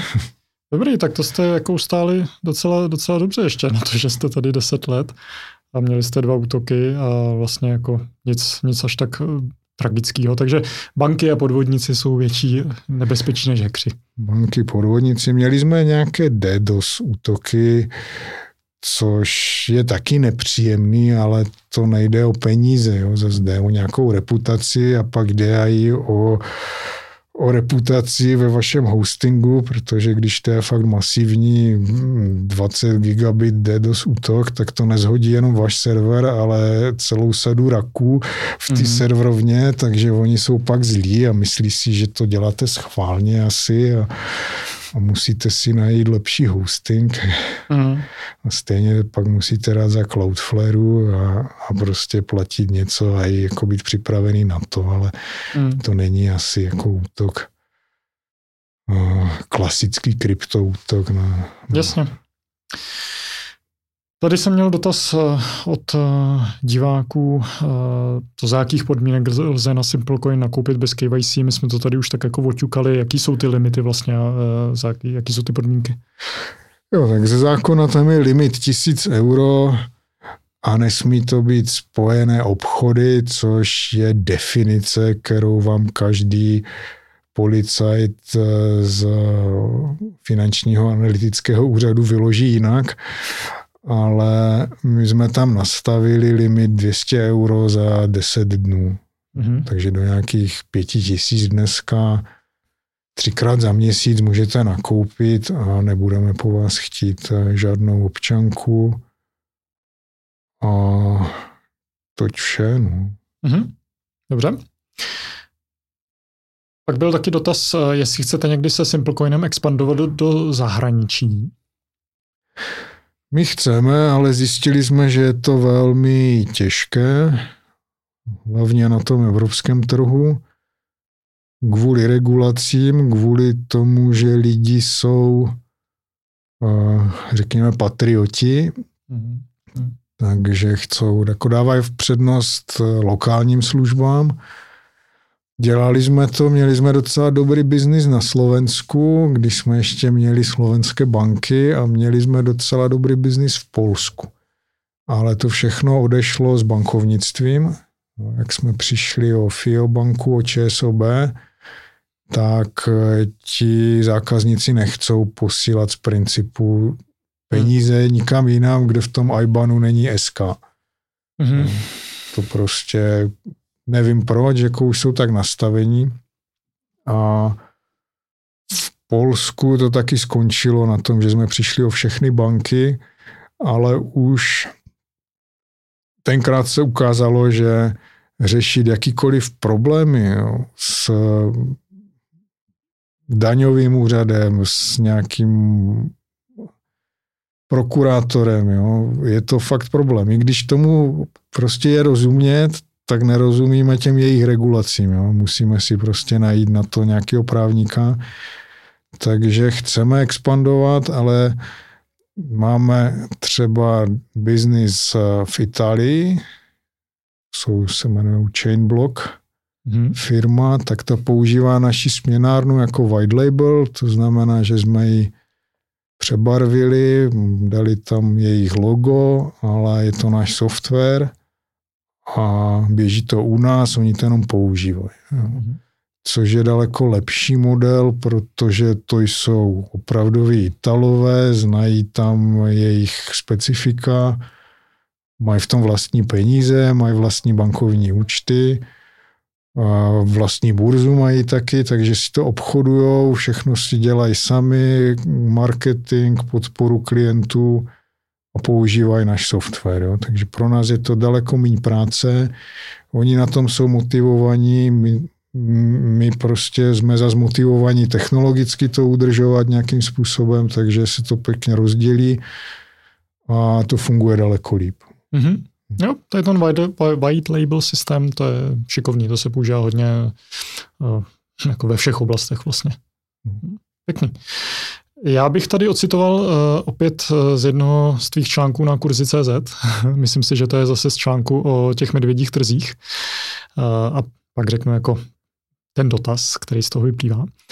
21 milionů mincí pro celý svět, globální platební systém, který nejde cenzurovat a fakticky ani zakázat, jediná skutečně decentralizovaná měna světa, která vám umožní být svojí vlastní bankou a prakticky bez poplatků posílat platby všude po světě. Na tom se nic nezměnilo, myšleno jako v tom propadu aktuálním. A jestli to vše můžete mít za 20 tisíc dolarů za minci, chcete si koupit aspoň tři. Tohle se mi líbilo. Uh, protože jsou takový ty bitcoinový memy, jako kolik je optimální množství bitcoinů. Dřív to bylo třeba 21 bitcoinů, pak se objevilo to 6,15, tak tady vidím zase 3. Jak jsi k tomu došel? Oh, to je spíš takový marketing. To záleží, no, když máte tři děti, tak potřebujete tři byty pro ně, takže tři bitcoiny. Takže tři bitcoiny. jo, o, jako doopravdy si myslím, že teďka ten Bitcoin je velmi levný. Možná ne, ne, nechci nikomu radit a ne, ne, nebudu nikomu garantovat, že ta cena neklesne, ale myslím si, že je velmi levný. Mm-hmm. Radil jsem kdysi k svým kamarádům v půlce roku 2015, kdy Bitcoin stal 6 tisíc korun. Hmm, to bylo to dno tenkrát. To bylo takový, to bylo strašně tupý dno, ono se nic nedělo dlouho, pak eh, se ten pokles zastavil, pak to dva měsíce stálo někde tam a pak se to dostalo na 7 tisíc. Tak jsem říkal, hele, já mám pocit, že teďka je dobrý čas to koupit, protože, nebo to rok 2016, myslím nějak tak, hmm. na přelomu. A nějaký kámoš to koupil za 7 tisíc korun a pak eh, čekal dva týdny, prodal to za 8 tisíc korun, říká, na to nemám nervy, ne? No, pak mi volal, jak to bylo za 400 tisíc. Říká, proč mi neřekl, že to nemám prodávat? Já jsem ti to říkal. No. Takže asi, jako je, jak platí ta poučka, že když se o, o nějakým instrumentů baví vaše uklízečka, říká vám, že byste to měl koupit, tak byste to měl prodat. Jo? Tak asi, když se o tom instrumentu nebaví vůbec nikdo, tak je možná často koupit. No. Mm-hmm. Hm? Když se říká, že je Bitcoin mrtvej, tak většinou to bývá dobrý signál. Tak, no. A takových článků je teďka jako hodně. Uh, jinak já si myslím, že neexistuje žádný optimální množství bitcoinů, je to absurdní, že by jako 6,15 nebo 3 nebo 1, prostě podle mě to lidi mají brát jako dlouhodobý spoření, být prostě v klidu, mít ten dlouhodobý výhled, vědět, co držej, držet si to sami. A jako dlouhodobě si myslím, že to bude stát za to. Mně se líbila ta analýza, která říkala, že na světě dva, bude 21 milionů bitcoinů, ale je asi 4 miliardy žen, takže jestli máš dneska bitcoin, tak máš dost velkou šanci, že budeš mít girlfriend jako později. to zní jako něco, co říkal třeba Vlad Kosté. Jako, styl. A když už jsme u Vlada, máš nějaký oblíbený podcasty, knihy, studuješ ještě Bitcoin, nebo už toho máš plný zuby? Nestuduju, když tak na nějakých konferencích se pobavím s lidma, ale my furt pracujeme, vyvíjíme nový SimpleCoin, mm-hmm. děláme na custodial řešení, protože se ukázalo, že instalovat si peněženku a pak nestratit klíče a nenechat se hacknout je pro lidi to nejtěžší dneska. Mm.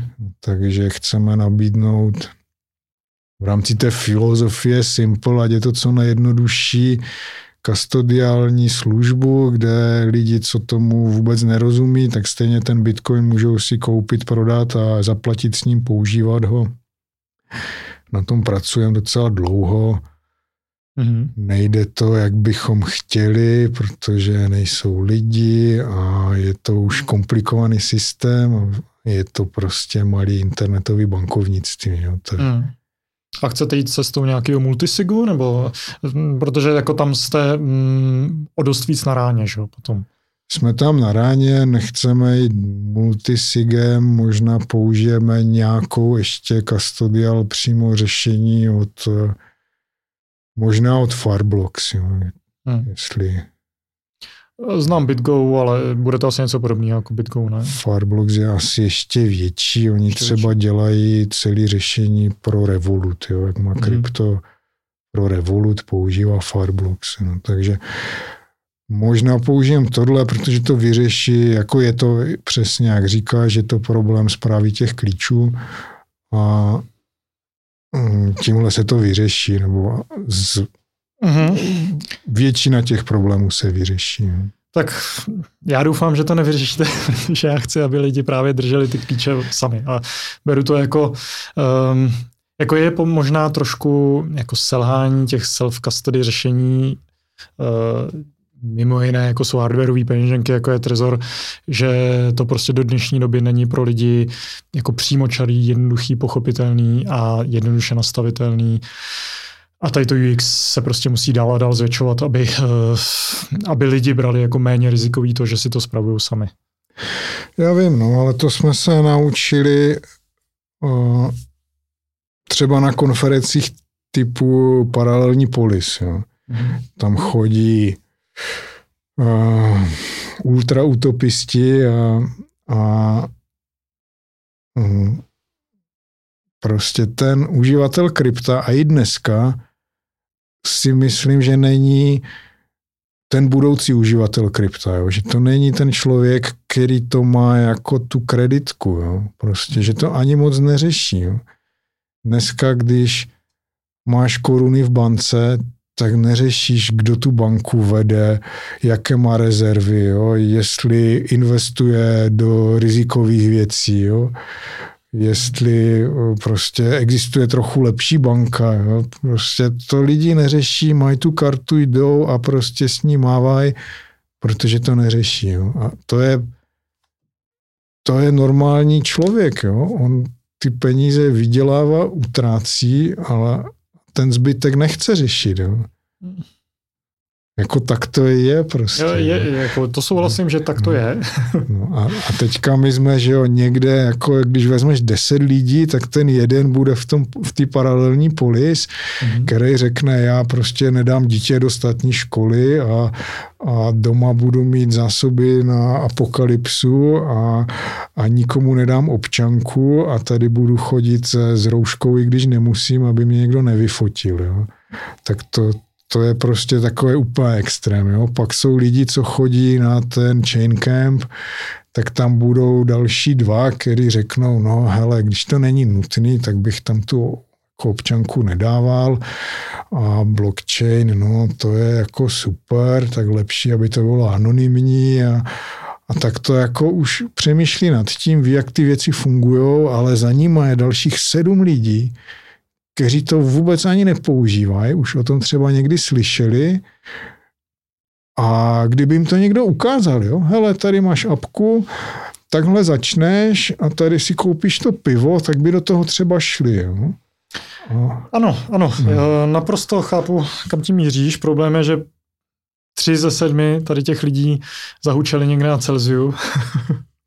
je to tak, no ale to je, to je prostě život, jo? to je Darwinův výběr a, a, a ty dneska, že jo, můžeš žít eh, kdekoliv do hospody a všude mají Plzeň nebo jiné pivo a, a ty si ho dáš a, a prostě většina lidí to zvládne, ale je prostě ten jeden, dva z deseti, kteří to nezvládnou, ale je to, je to jejich rozhodnutí a je to dobře, že je to jejich rozhodnutí, protože to, to je součást svobody, že jo? Ta to svoboda znamená, že musíš přijmout i riziko, jo? Ano, ano.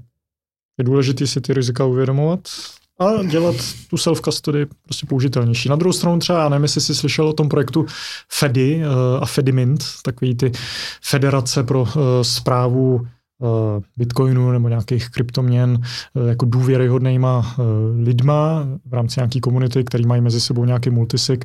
To mi přijde jako docela hezký, um, taková jako uh, takový střední řešení mezi úplným self-custody, kdy si ho všechno spravuješ sám, a tu custody, kdy to držíš někde na Coinbase nebo někde u Mašinského, který s tím potom zmizí.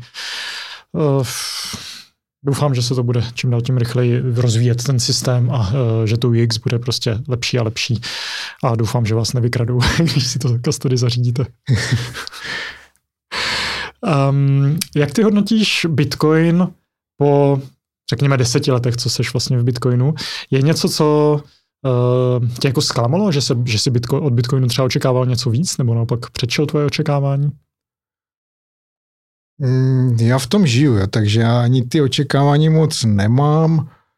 V zásadě i ta cena dělá to, co prostě Bitcoin vždycky dělá, jo, mě to nějak nepřekvapuje moc. Ten vývoj mně přijde, že je super, jo, že, že jde dopředu a jde dopředu rychle, takže mě pobaví články, že Bitcoin selhal a nefunguje, jo, protože to je jsou to peníze, jo? i když si či nebo říká, co chce, tak jako Bitcoin jsou peníze a peníze jsou dneska něco, čemu lidi věří. Jo?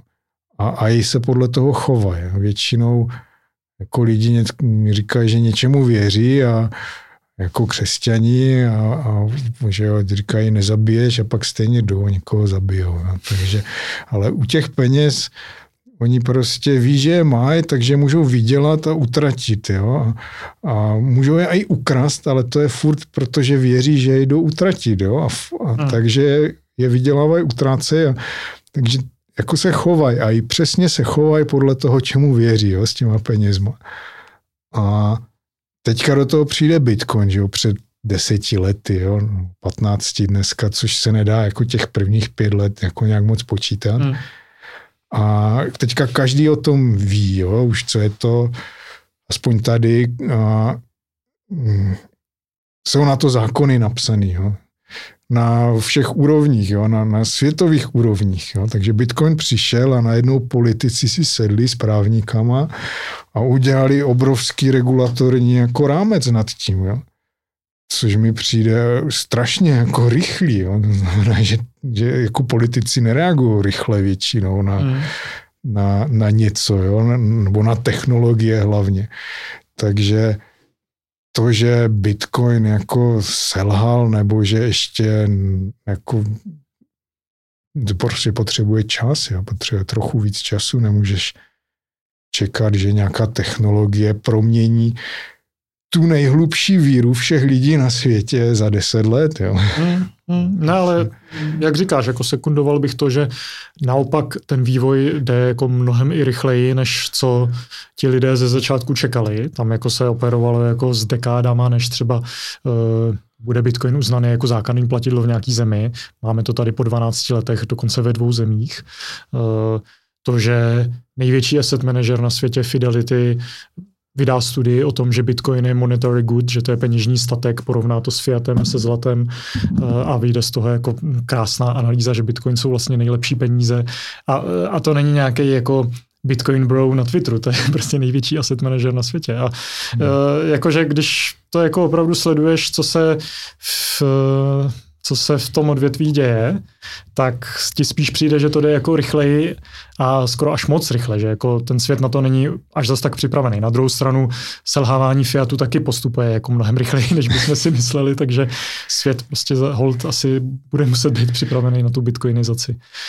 Takže jako souhlasím, že uh, jako označovat Bitcoin jako, že něco um, jako nevyšlo, nebo že by nějak jako selhal, to akorát znamená, že ten člověk uh, vůbec neví, co se děje. No, však dneska přišlo, vyšel článek na seznám, že nějaký laureát Nobelovy ceny zase řekl, že Bitcoin zanikne, no ale tak to, jako to, to většinou tvrdí lidi, kteří mu tomu nerozumí. Jo. To jsou většinou ještě o generaci starší lidi, kteří bych typoval, že ani nerozumí tomu, jak funguje internet. Jo. Prostě to jsou lidi, pro které internet je Google že jo, a Facebook jo, a tady tyhle věci. Že oni vidí, že ten internet tě propojí s někým jako s nějakou službou, ale nevidí to, že jsme propojeni navzájem jo, tím internetem. Mm. Jo, což, mm. Což... No tak víš, jako... kdo dostal uh, Nobelovu cenu za ekonomii teďka, poslední? To jsem si dokonce přečet a prostě to bylo moudro, jako že... Ben Bernanke, no, to zmínil. Tak, ben Bernanke. No, on prostě psal, že příčinou všech krizí je problém v tom, že ty banky nemají moc peněz, ale když jim dáme víc peněz, takže žádné krize už nikdy nebudou. Ne? No, to říkal před tou uh, jako velkou finanční krizí 2008, to říkal asi 2005-2006. Prohlašoval, že éra cyklických uh, krizí vlastně skončila a dva roky na to byla největší krize od Velké deprese a on byl v té době uh, guvernér Fedu a dostal Nobelovu cenu za to, hmm. že zachránil uh, světovou ekonomiku před kolapsem tím, že natiskl prostě bambilion peněz. Je to špatný, no, celý ta nauka o tom, že když je krize, tak musíme podpořit spotřebu, jo. To, to mi hmm. nedává smysl, že jo. Prostě.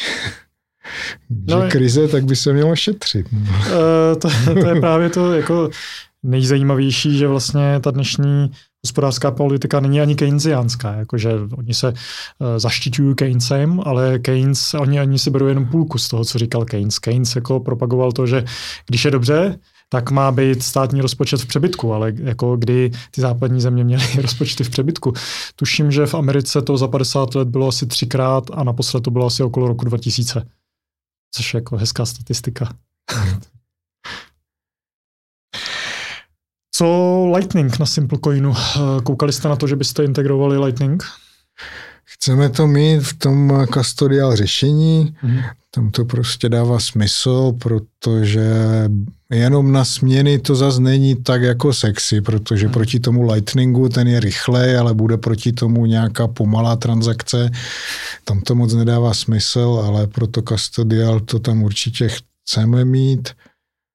A jako budeme na tom dělat. Ne, ne, že bychom na tom dělali teď hned, jo, až bude custodial v produkci, tak to je první priorita, co, co tam hmm. chceme dodělat. Dobře, dobře, zajímavý.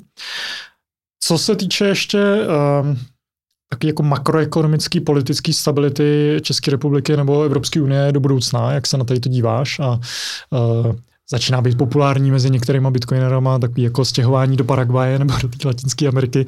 Uvažoval jsi někdy o něčem takovým? To jako pokud budou jenom ekonomické problémy, tak to bude všechno v pohodě. Jo? Hmm. Jako jestli tady fakt začne válka, tak to jako bude daleko horší. A to, že začít nemůže, to, to my tomu chcem věřit, že jo? To hmm. každý tomu chce věřit, že to tady bude tak, jak včera, předevčírem, ale až to tady vybouchne, tak jako manželka je z Krymu a její bracha je v Lvově a je prostě je odvedený, že jo, takže hmm. jako hrozí prostě nebezpečí, že jo, je to programátor, jo? je to prostě hmm. systémový integrátor a dostane prostě kalacha a půjde na frontu, jo? to prostě je reálná teďka situace. Hmm. A kdyby odcestoval nebo nějak zkusil utéct, tak to je prostě válečný zločin, jo? tak jako hm, pro nás to je blíž ta válka, než třeba pro normální lidi tady, ale říkali, že tady nedorazí, že to je nesmysl, to si jako úplně nemyslím. Jo. Pak, pak tady může být úplně normální chaos vzniknout jenom tím, že naši politici říkají, že energie bude dost, nikoho necháme padnout a a tady máme prostě nějakého hospodského, kterýmu jsme zastropovali ceny a on teďka nemusel zavřít hospodu, tak to je super, jo. Ale to je taky proti selskému rozumu, jo, že prostě když je něčeho málo, tak se na někoho nedostane, jo, tak jediný. Hmm. A je úplně jedno, co budeme dělat s tou cenou, prostě toho, toho zboží nepřibude, jo. No a a diskuze typu, jako když toho bude málo, tak necháme padnout právě ty hospodský, protože prostě když je krize, tak se nemusí možná chlastat tolik, že jo. Jako to by mě přišlo rozumný, jo. Mm-hmm. Ale tohle prostě ti politici neříkají a toho plynu je zřejmě málo, takže oni neví, jako co mají dělat. Jo? Oni prostě v téhle situaci prostě asi jsou bezradní. Hmm. A jestli už teď jsou bezradní, tak co, co budou dělat, až bude fakt zima, jo? Až, až prostě ten plyn dojde, všichni začnou, zapnou přímo topy a dojde i elektřina, protože jednak spotřeba naroste na dvojnásobek a, a 20% se dělá z plynu, že jo? takže už té elektřiny už na začátku bude málo a hmm. tak, tak jako ne, že to nejde vyřešit, jo, prostě já když, když jezdíš třeba do přírody, tak víš, že z 10% energie dokážeš dosáhnout 90% komfortu. Jo? Nepotřebuješ vannu vody, ale umyvadlo vody jo? za den a, a nemusíš topit barák, ale prostě obytný přívěs. Jo?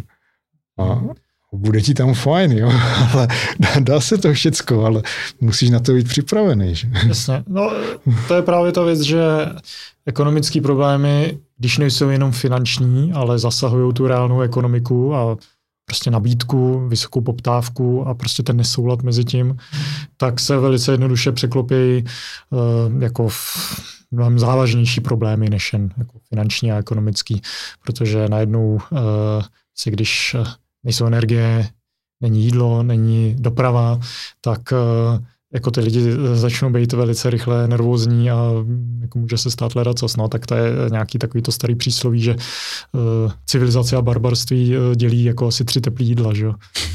Je to, Doufám, jo, doufejme, že si to jako v tuhle zimu nezažijeme, no. S tím souhlasím, no, ale má, mám obavy, že prostě to riziko nikdy nebylo větší. No. Hmm. Hmm. Uh, Tady ještě takové jedno téma, ano. který by tě možná zajímalo, a, a ono to, o tom se skoro nemluví, jo, ale jestli, nevím, znáš firmu Chain Analysis, uh-huh. jo, tak mě a já jsem se díval na jejich business model, oni nás oslovili, to je firma, která trasuje transakce. Jo. Ona přiřadí každé transakci a unique client ID. Mm. Jo, s čímž oni pracují a tváří se jako, že to není osobní informace. A, a jako normální klient se s tou firmou do styku nedostane, ale když použije jakoukoliv velkou burzu, tak všechny velké burzy t- t- ten chain analysis používají. Mm-hmm. A to funguje tak, že ta burza předává jenom nějaký identifikátor toho klienta. Není tam ani jméno, ani e-mail. A když teda vezmu a z Bitstampu pošlu na Coinbase nějakou transakci, tam třeba Bitcoin, na Coinbase to vyměním na Litecoin a pošlu to na Kraken a z Krakena to pošlu zpátky, tak všechny ty tři burzy tohle nareportují do chain analysis. Mm-hmm. A potom chain analysis tuhle informaci prodá každému, kdo zaplatí asi 2000 dolarů za měsíc. No. no a teďka jsem se díval na nějaké burzy, jaký mají obchodní podmínky a, a GDPR jako nikdo to nekomunikuje, jako že my vaše transakce nareportujeme nějaké firmě, která to pak za peníze dá každému. Mm-hmm. Což mě přijde jako dost zásadní porušení přímo toho principu GDPR. Jo, a, a tam byly nějaký názory, že ten Unique Client ID není osobní informace, protože tam není žádný jméno, nic. Jo, ale, ale když musíme jako miliardu kliků každý den udělat na, na cookie consent, jo, protože cookie je podle některých mm-hmm. osobní informace, tak by i ten Unique Client ID, ta osobní informace měla být. Protože mě pak stačí jednoduše stotožnit jednu z těch transakcí, mm-hmm. který mě Chain Analysis potom připojí jako celý pavouk ostatních transakcí a já už vím, že tady tohle je ten konkrétní klient a to znamená, každý můj klient by se mi objevil. Jo. My chain analysis z tohohle důvodu nepoužíváme. Jo. Používáme nějakou jinou firmu, kde jsou prostě nareportovaný explicitně skamy. Takže když nám přijde nějaká transakce, vidíme, že to bylo ukradené z něčeho, tak, tak se to rozsvítí. Jo. Mm-hmm. Ale žádný informace typu jako klient ID my nikomu nedáváme přesně, protože si myslím, že to tam nepatří. Mm. A to mi přijde jako obrovský riziko, protože to je otázka času, kdy se to stotožní všecko, že? Mm-hmm. Kdy prostě ty burzy, oni ví, kdo je konkrétně za každým klient ID, ví přesně, kdo je ten klient, jo? takže když, když to nějaká prostě statní agentura přikáže, tak asi ty informace snadno stotožní a potom mít navždy na blockchainu zapsanou osobní historii všech svých transakcí. Já jako nevím, jestli to je úplně a něco, co bychom chtěli a je to téma, o kterým jako nikdo moc nediskutuje. Mm-hmm. Takže, takže já sice rozumím právě, jak třeba ten Andrej Cabaj na Facebooku furt naříká KYC špatně, nikomu nedávejte tu občanku, tak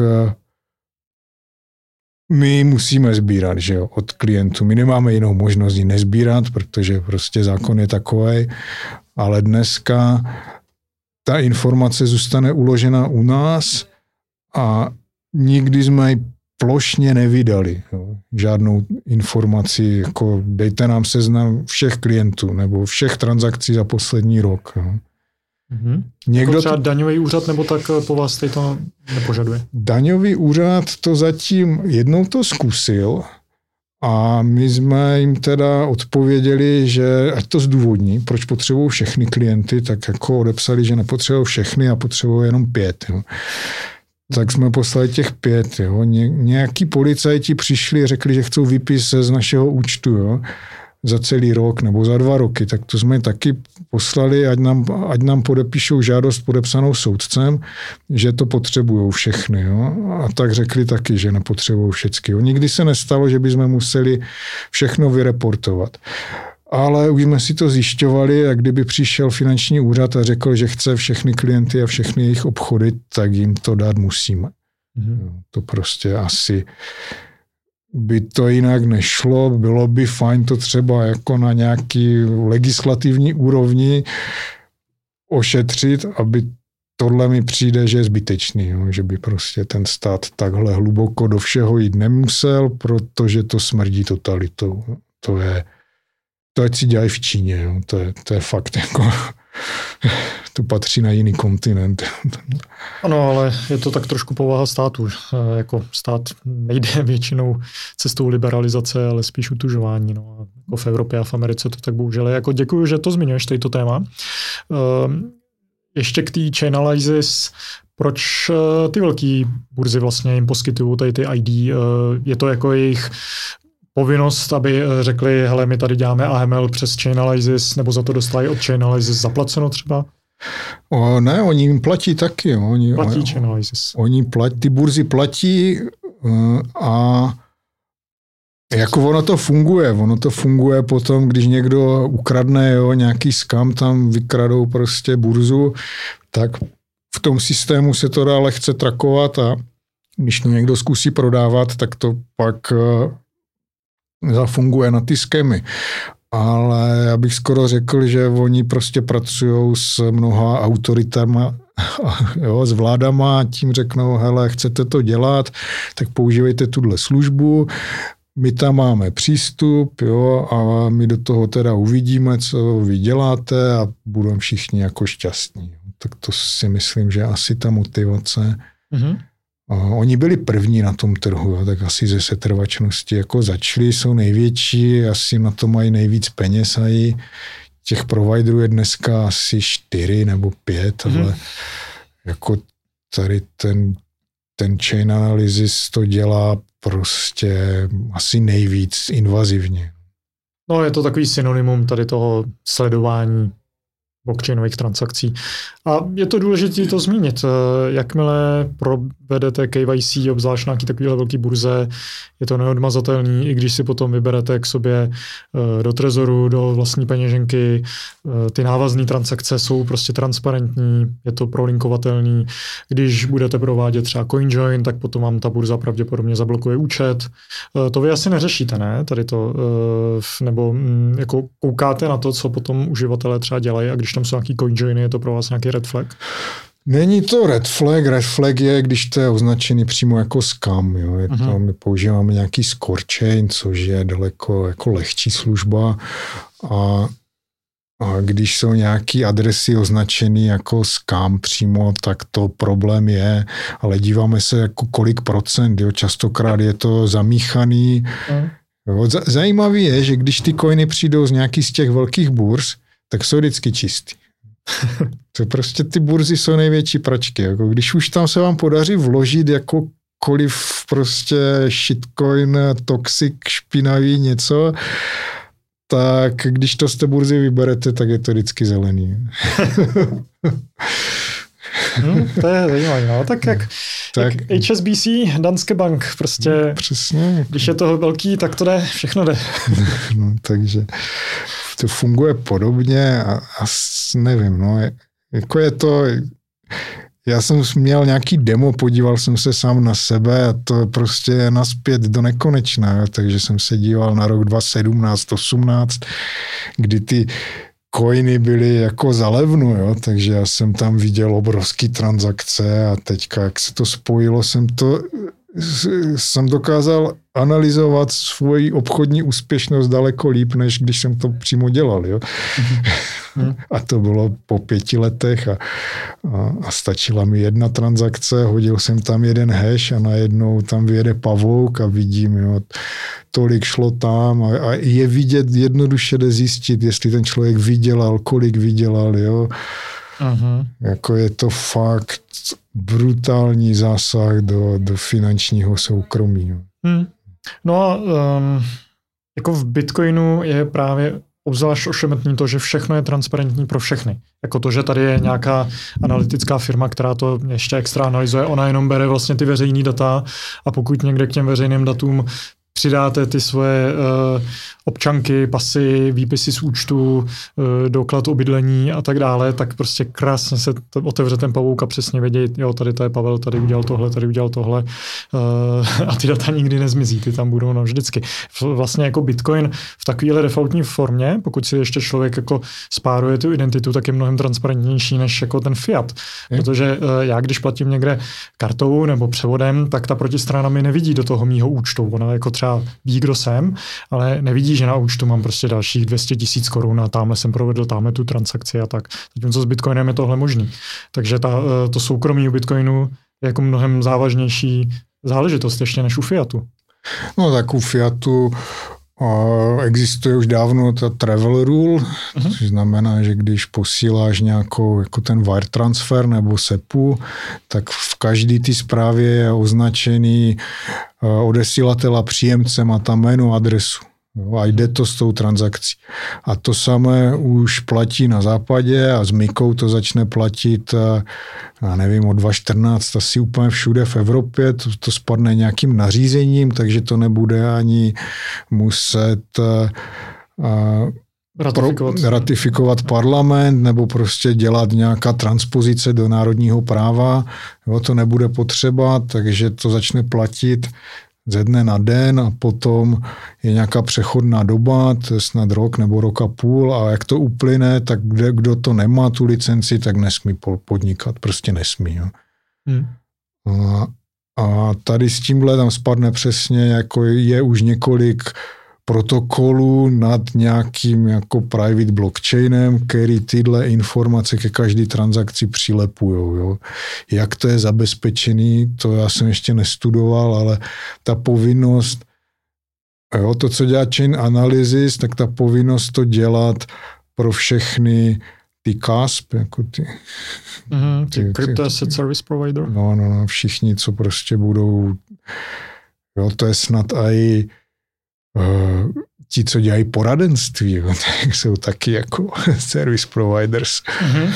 I když nedělají žádný, na žádný peníze si nešáhnou, tak, tak by to měli dělat taky, jo, ale každá transakce by měla být opatřená tím, kdo, kdo posílá a komu posílá. Jo. Mm-hmm. Takže to soukromí to tam moc není a jak říkáš, tlačí to vlády, ale snad žijem v takovém světě, že by, že by, že by neměli přecházet nějaké hranice, že prostě právo na soukromí by tady být mělo. Mm, já si myslím, že je hrozně jako naivní se spolíhat na to, že stát bude uh, jako dodržovat a neměnit zákony. Prostě stát bude dělat to, co vyhovuje státu, ne to, co vyhovuje té společnosti. Uh, podle mě je tady v tom prostě zásadní jako si o to dbát sám, no, držet ty coiny sám, dbát si na to soukromí, studovat, jak toho většího soukromí dosahovat.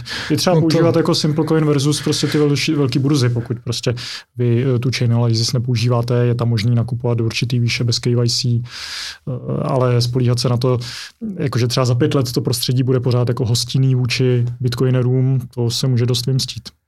Uh, no právě ta Mika přesně tyhle self-hosted peněženky bude silně postihovat. Jo? Oni to sice nezakážou, ale každou transakci bude nutně po, považovat za vysoce rizikovou, takže tam bude potřeba udělat tu identifikaci a kontrola klienta, což znamená, kdo seš a odkud máš ty peníze. Mm-hmm. Prostě no, ono to není to úplně lehký to vylhat, jo. Mm. A ani to není cesta, že jo, prostě. Jasně, ale jako pak je tohle známka, že ten stát je opravdu predátorský vůči svobodě a soukromímu majetku a yeah. ta compliance eh, jako z hlediska fyzické osoby, z hlediska prostě toho jedno, individuálního hodlera, není možná jako v zájmu toho samotného člověka, protože jako kdo ví, kam tohle povede. To už jako jsme trošku na tenkým ledě tak já, já, já doufám, že ten eh, blockchain se prosadí i v sociální oblasti, nejen v ty finanční, ale ale že přijde vizionář, který naprogramuje politickou stranu na blockchainu, rozdá lidem klíče, nebo si tam člověk přihlásí svým public key a ten private bude mít v trezoru a dostane právo hlasovat a připomínkovat návrhy a, a vyhraje s tím volby. Hmm. V tomhle jsem asi spíš uh, na straně Juraje Bednára a hesla Lunar Punk, uh, nevím, jestli to znáš. Je, uh, jako lepší je být spíš jako tady v tom, v tom stínu, než se snažit prostě změnit ten systém, protože si myslím, že to prostě nepůjde. To si myslím, že je největší chyba naší generace, protože my jsme teďka v tom věku, kdy ten systém máme tvořit a máme ho kritizovat a máme ho měnit. Jo. Ale já si myslím, když... že ten systém tvoříme uh, těma nástrojema, jako je prostě třeba Trezor nebo Vexel, prostě peer-to-peer sociální síť na non-KYC to... Bitcoin. Jako ze strany té politiky strašně lidí si na tom prostě vylává má zuby postupně a ztratí deset let života třeba tím, že vlastně ničeho nedosáhli. No právě proto doufám, že to půjde udělat jinak a máš pravdu v tom, že lidi do ty politiky nechcou jít, protože jsou přesvědčeni, že budou deset let se o něco snažit a ničeho nedosáhnout. Ale kdyby ta politika byla na dosah ruky, to znamená v telefonu, Hmm. Jo, že ty můžeš zahlasovat o každé blbosti a ne jednou za rok, ale jednou za den, že Prostě půjdeš u piva, někdo ti řekne, tady je návrh, hele, tady zrovna připomínkujou Miku a co si o tom myslíš a tady můžeš zmačknout, já to chci zrušit celé. Špatně, začněte znova. Jo? Tak kdyby tam už bylo teďka nazbíráno prostě 10 milionů hlasů a říct Mika špatně zamítnout, jo, tak ti politici by možná jako na ty čísla jako začali vidět. Jo. Oh. Já myslím, že tady to vlastně už bylo hrozně dávno eh, rozebraný. Chceš nějakou vodu, když tak nalít? No, máš? Ještě mám. Tak. Uh, vlastně v, v teorii veřejné volby, no, takový ten teorem racionální neznalosti a mediánového voliče, kdy ty jako nechceš u piva řešit prostě jako o čem se zrovna hlasuje, nic o tom nevíš a tak. Ale OK, jako je to, je to jako, prostě jiný přístup, no. Já si myslím, že když budeš mít možnost fakt něco ovlivnit, jo, že to uvidí, že, že ten tvůj hlas se nějak počítá a je to lehký, jo, že nemusíš ní, vzít si volno a někam jet, jo, a, hmm. a, a nestojí to Mailand, hmm. takže prostě lidi se začnou zajímat. Jo. Jako, Já jako souhlasím vlastně uh, s tím duchem jako té myšlenky, ale podle mě lidi mnohem líp ovlivnějí to, když si budou jako spravovat ty svoje věci. Jako, to znamená, uh, tak mám coiny na Bitstampu, a buď budu jako doufat a snažit se politicky prosadit, aby mi to neskonfiskovali, aby mi to nějak prostě nezdanili, aby mě nesledovali, a nebo si to prostě z toho bitstampu vyberu a pokud se stane nějaká konfiskace, tak mě to nebude tak trápit, aspoň ne v té první vlně, kdy to budu danit jenom z toho bitstampu pak to třeba proženu nějakým coinjoinem, budu se snažit nějak jako dosáhnout toho soukromí a uh, jako budu se chránit před tím, co se v té společnosti stane. Budu doufat, že třeba v té společnosti se nestane to nejhorší, ale budu zároveň ochráněný před, tím, před dopadem toho nejhoršího. Jako tohle má podle mě jako v životě mnohem větší sílu, než se snažit uh, jako změnit ten svět. Jako lepší je vždycky měnit jako uh, ten svůj život a jako dělat si ten lepší prostě pro sebe a pro hmm. svou rodinu. A od toho to třeba může vybublat jako nahoru. Jsme se minulý týden potkali s eh, jedním, eh, řekněme, konzultantem, ale v zásadě je to jako lobbysta. Ne? Mm-hmm. A protože jsme s ním chtěli adresovat ten problém právo na účet pro, pro fyzickou osobu existuje, ale pro právnickou osobu neexistuje. Mm. Takže jsme chtěli nějakým způsobem jako směnárny mít právo na bankovní účet. No a třeba on začal že tím, že se představoval nějakým způsobem a říkal, no my jsme, já to chci dělat protože ne proto, že v tom jsou nějaký peníze, že z toho něco mám, ale protože vám fandím a vyměníte ten svět a, a to celou zemi někam posouvá. No, a říká, já jsem to dělal už před 15 lety, 20 a aspoň jsme udělali elektronický podpis a datové schránky. Mm-hmm. Jo, a, a, a říká, ale od té doby to nikdo nedělá a od té doby se nic nestalo. Jako. Mm-hmm. Ten stát se nikam neposunul. Ne?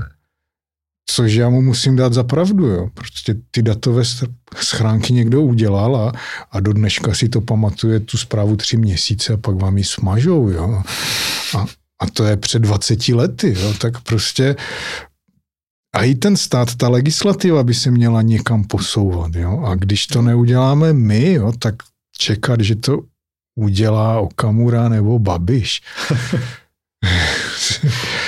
jo, jo, ale uh, jako pokud na to máš tu trpělivost, energii, čas a peníze, tak je to, je to, je to rozhodně záslužný snažit se o toto změnit i ze zora. Já nemám, no, ale dokážu si představit platformu, kde budou fungovat internetové petice, přihlásíš se tam přes Bank ID, takže to bude mít eh, stupeň ověřený eh, vysoký a to je daleko vyšší, než je potřeba jako podpis na ty petici a udělat je elektronicky. Jo. Uh-huh. A pak si prostě naklikat svoji petici a řekne, že já chci zrušit tenhle paragraf v tomhle zákoně. Bum. A když to nazbírá, kolik potřebuješ hlasů, 50 tisíc, 100 tisíc, no tak si tím někdo musí zabývat. Že? A to si dokážu představit, že je relativně jednoduchý a teďka máme technologii, máme Zcash, že jo, který má prostě saplink jako shielded transakce. Mm-hmm. Tak to si dokážu představit, že na, na podobným chainu vydáš uh, lidem coin a řekneš, můžeš si vybrat, jestli chceš hlasovat veřejně nebo, nebo uh, anonymně. No řekneš, hele, tady máš nějaký lidi a hlasuješ pro ně a ten, kdo, kdo nazbírá nejvíc coinů na konci týdne, tak ten je zvolený. Jo. To, to mi přijde jako, že to je připravený. Jo. Máme tady Máme tady identitu ověření docela silnou, dá se s tím platit, tak proč by s tím nešlo hlasovat? Jo? A protože jestli nenastane tenhle velký skok dopředu, tak ta naše je velký jo. skok dopředu, to zní hrozivě. Prostě demokracie, demokracie furt funguje na principech, jak to říkal Churchill, jako demokracie jako není dobrá, ale je to to nejlepší, co máme, jo, a od té doby se nezměnilo nic, jo, prostě. Někdy musíme dát společný podcast ještě s Danem Steigerwaldem. to byla moc krásná debata. no, takže jako já doufám, že se toho dožijem, protože jako že jo, když jsme se tady narodili v tom našem malý zemičce, tak, tak nám to připadlo, že tu je všecko. Pak se otevřou hranice, jak člověk se jde podívat, vidí, že prostě tady není skoro nic. Teď jsme si na to zvykli a, a teďka my jedeme do, do Ameriky a, a tam se vás ptá, a vy jste odkud, ne? Tak nakonec prostě těm lidem jako nebudeš říkat, jo, žena je z Krymu, což byla Ukrajina, teď je to asi Rusko, ale někdo si to nemyslí. A já jsem z Česka, to bylo Československo, jo, tak prostě ti lidi to stejně nezajímá. Když řekneš, my jsme z Evropy, jo, tak prostě... Mm-hmm. Jo, už jenom to, ten posun, jako že jsme Evropani, jo, a teď a jako nejenom my, ale i ti Rakušáci, co jsou na tom ještě hůř, že jo, protože tam jsou mezi těma svojima horama a prostě si myslí, že, že Rakousko je střed světa a, a, jo, a vedle jsou, že jo, Švýcaři. A, jako, a když ti lidi, že jo, pochopí, že všichni jsme Evropani, jo, protože stejně jezdíme, obchodujeme, jíme to stejný, jo, a, a tak, tak už nebo aspoň tady to hodnotí podle mě všichni kladně, jo? to, že prostě se ta Evropa spojila. Určitě ohledech určitě. No, jako dlouhodobě, když to prostě aspoň někdo, kdo trošku cestoval, tak to ocení. Mm. No a když šla spojit Evropa, tak je otázka času, kdy se spojí celý svět. Jo? Prostě. Špadne Fiat. No a to právě je krásný na tom, když uděláš blockchainovou politickou stranu, tak ty tam můžeš dát tu státní příslušnost jako svět, rozumíš? Mm-hmm. Mohl hlasovat za celý svět. Dobře, dobře, to je zajímavý. To je ještě o dvě, o dvě generace dopředu. Ale... Myslím si, že nám pomalu vypršel čas. Chci se ještě zeptat, um, jestli máš nějaký zajímavý zájmy mimo Bitcoin, zabýváš se něčím, měli jsme tady prostě lidi, co dělají barefoot, carnivory, fasting, MMA, uh, lodičky. Č- čemu se věnuješ ty? To já jsem horolezec, takový, mm-hmm. byl mhm. jsem skalkař, bouldery jsme dělali, tak teď už to je takový jako více na vytrvalost, ne na tu sílu, tak jezdíme třeba nějaký big volky, jestli vylezeme nějaký... Big volk? Big, big wall, že, že máš wall? třeba 200-300 metrů stěnu a, a lezeš několik délek, vysíš tam celý den a, mm. a teďka no tahám děcka už tam někdy, ne, ne do těch big wallů, ale na skály. A mm-hmm. co mě začalo bavit, že jsme vzali kola a jezdíme do kopce na těch kolech. Mm. To jako v Česku nejsou moc velké kopce na to, jak to chce do těch Alp někam, nebo Jakože nějakou čtyřtisícovku prostě vyjedeš na kole. Ne, jako jedem třeba po cestě, kde vyjedou auta normálně, jo, na nějakou chatu, ale tam, kde vyjedeš lanovko, tak tam jedeš tři hodiny na kole a, hmm. a, a pak tam kousek jdeš pěšky a pak si dáš pivo a pak to celé sjedeš za 20 minut dolů. to zní krásně. Tak to mě přišlo úplně, jako tam si dáš to svoje tempo a prostě už to je Není to takový boj, jako rychlost nejde v zásadě, ale tři hodiny se potíš. Takže pro tebe jsou spíš hory. Tak hory, no, jezdíme někdy s firmou na lyže, mm-hmm. no, rokitnice. Teď no. jsme běželi čtyři, no, dva kluci, dvě holky ze Simple Coinu, ten gladiátor. To je co? Gladiator Race, to je 6 kilometrů a 30 překážek přes nějaký pneumatiky, ručkování, chůdy a, a je tam několik brodů. No. Mm-hmm. Ty byly takový hodně špinavý a smradlavý a plaveš ne někde úplně v takový nějaký hnusný černý vodě. Pak smrdíš ještě dva dny, ale ale jo, no, tak prostě dostaneš hmm. tu medaili a holky měly zážitek. to zní skvěle. Někdy budu muset zkusit. Dobře, já ti děkuji. Uh, simplecoin.eu, jo? Tak. Píšeš na kurzy? Viděl jsem nějaký články na kurzech? Ještě něco, co by si doporučil? My teď máme pár eh, měsíců, už to bude, máme i blog.simplecoin.eu a tam se snažíme tak dva, dva články za týden dostat. Mm-hmm. Je to napsané tak pro víceméně širokou veřejnost, jako pro tu naši cílovou skupinu, mm-hmm. ale máme kolik, dva, tři autory, co nám plodí obsah. Mm-hmm. Takže kdo si chce něco přečíst, tak se může podívat. Fajn, odkážu na to. Zůstaň pankáčem. Díky moc. Zase to třeba někdy zopakujeme. A já vám děkuji za poslech a zase někdy příště. Ahoj! Děkuji za poslech Stekuj.cz podcastu. Podcast je sponzorovaný firmou Trezor, trezor.io, hardwareové peněženky, dále firmou Brains, brains se dvěma i.com, těžba bitcoinu a provoz slashpoolu a také firmou biomasíčko.cz.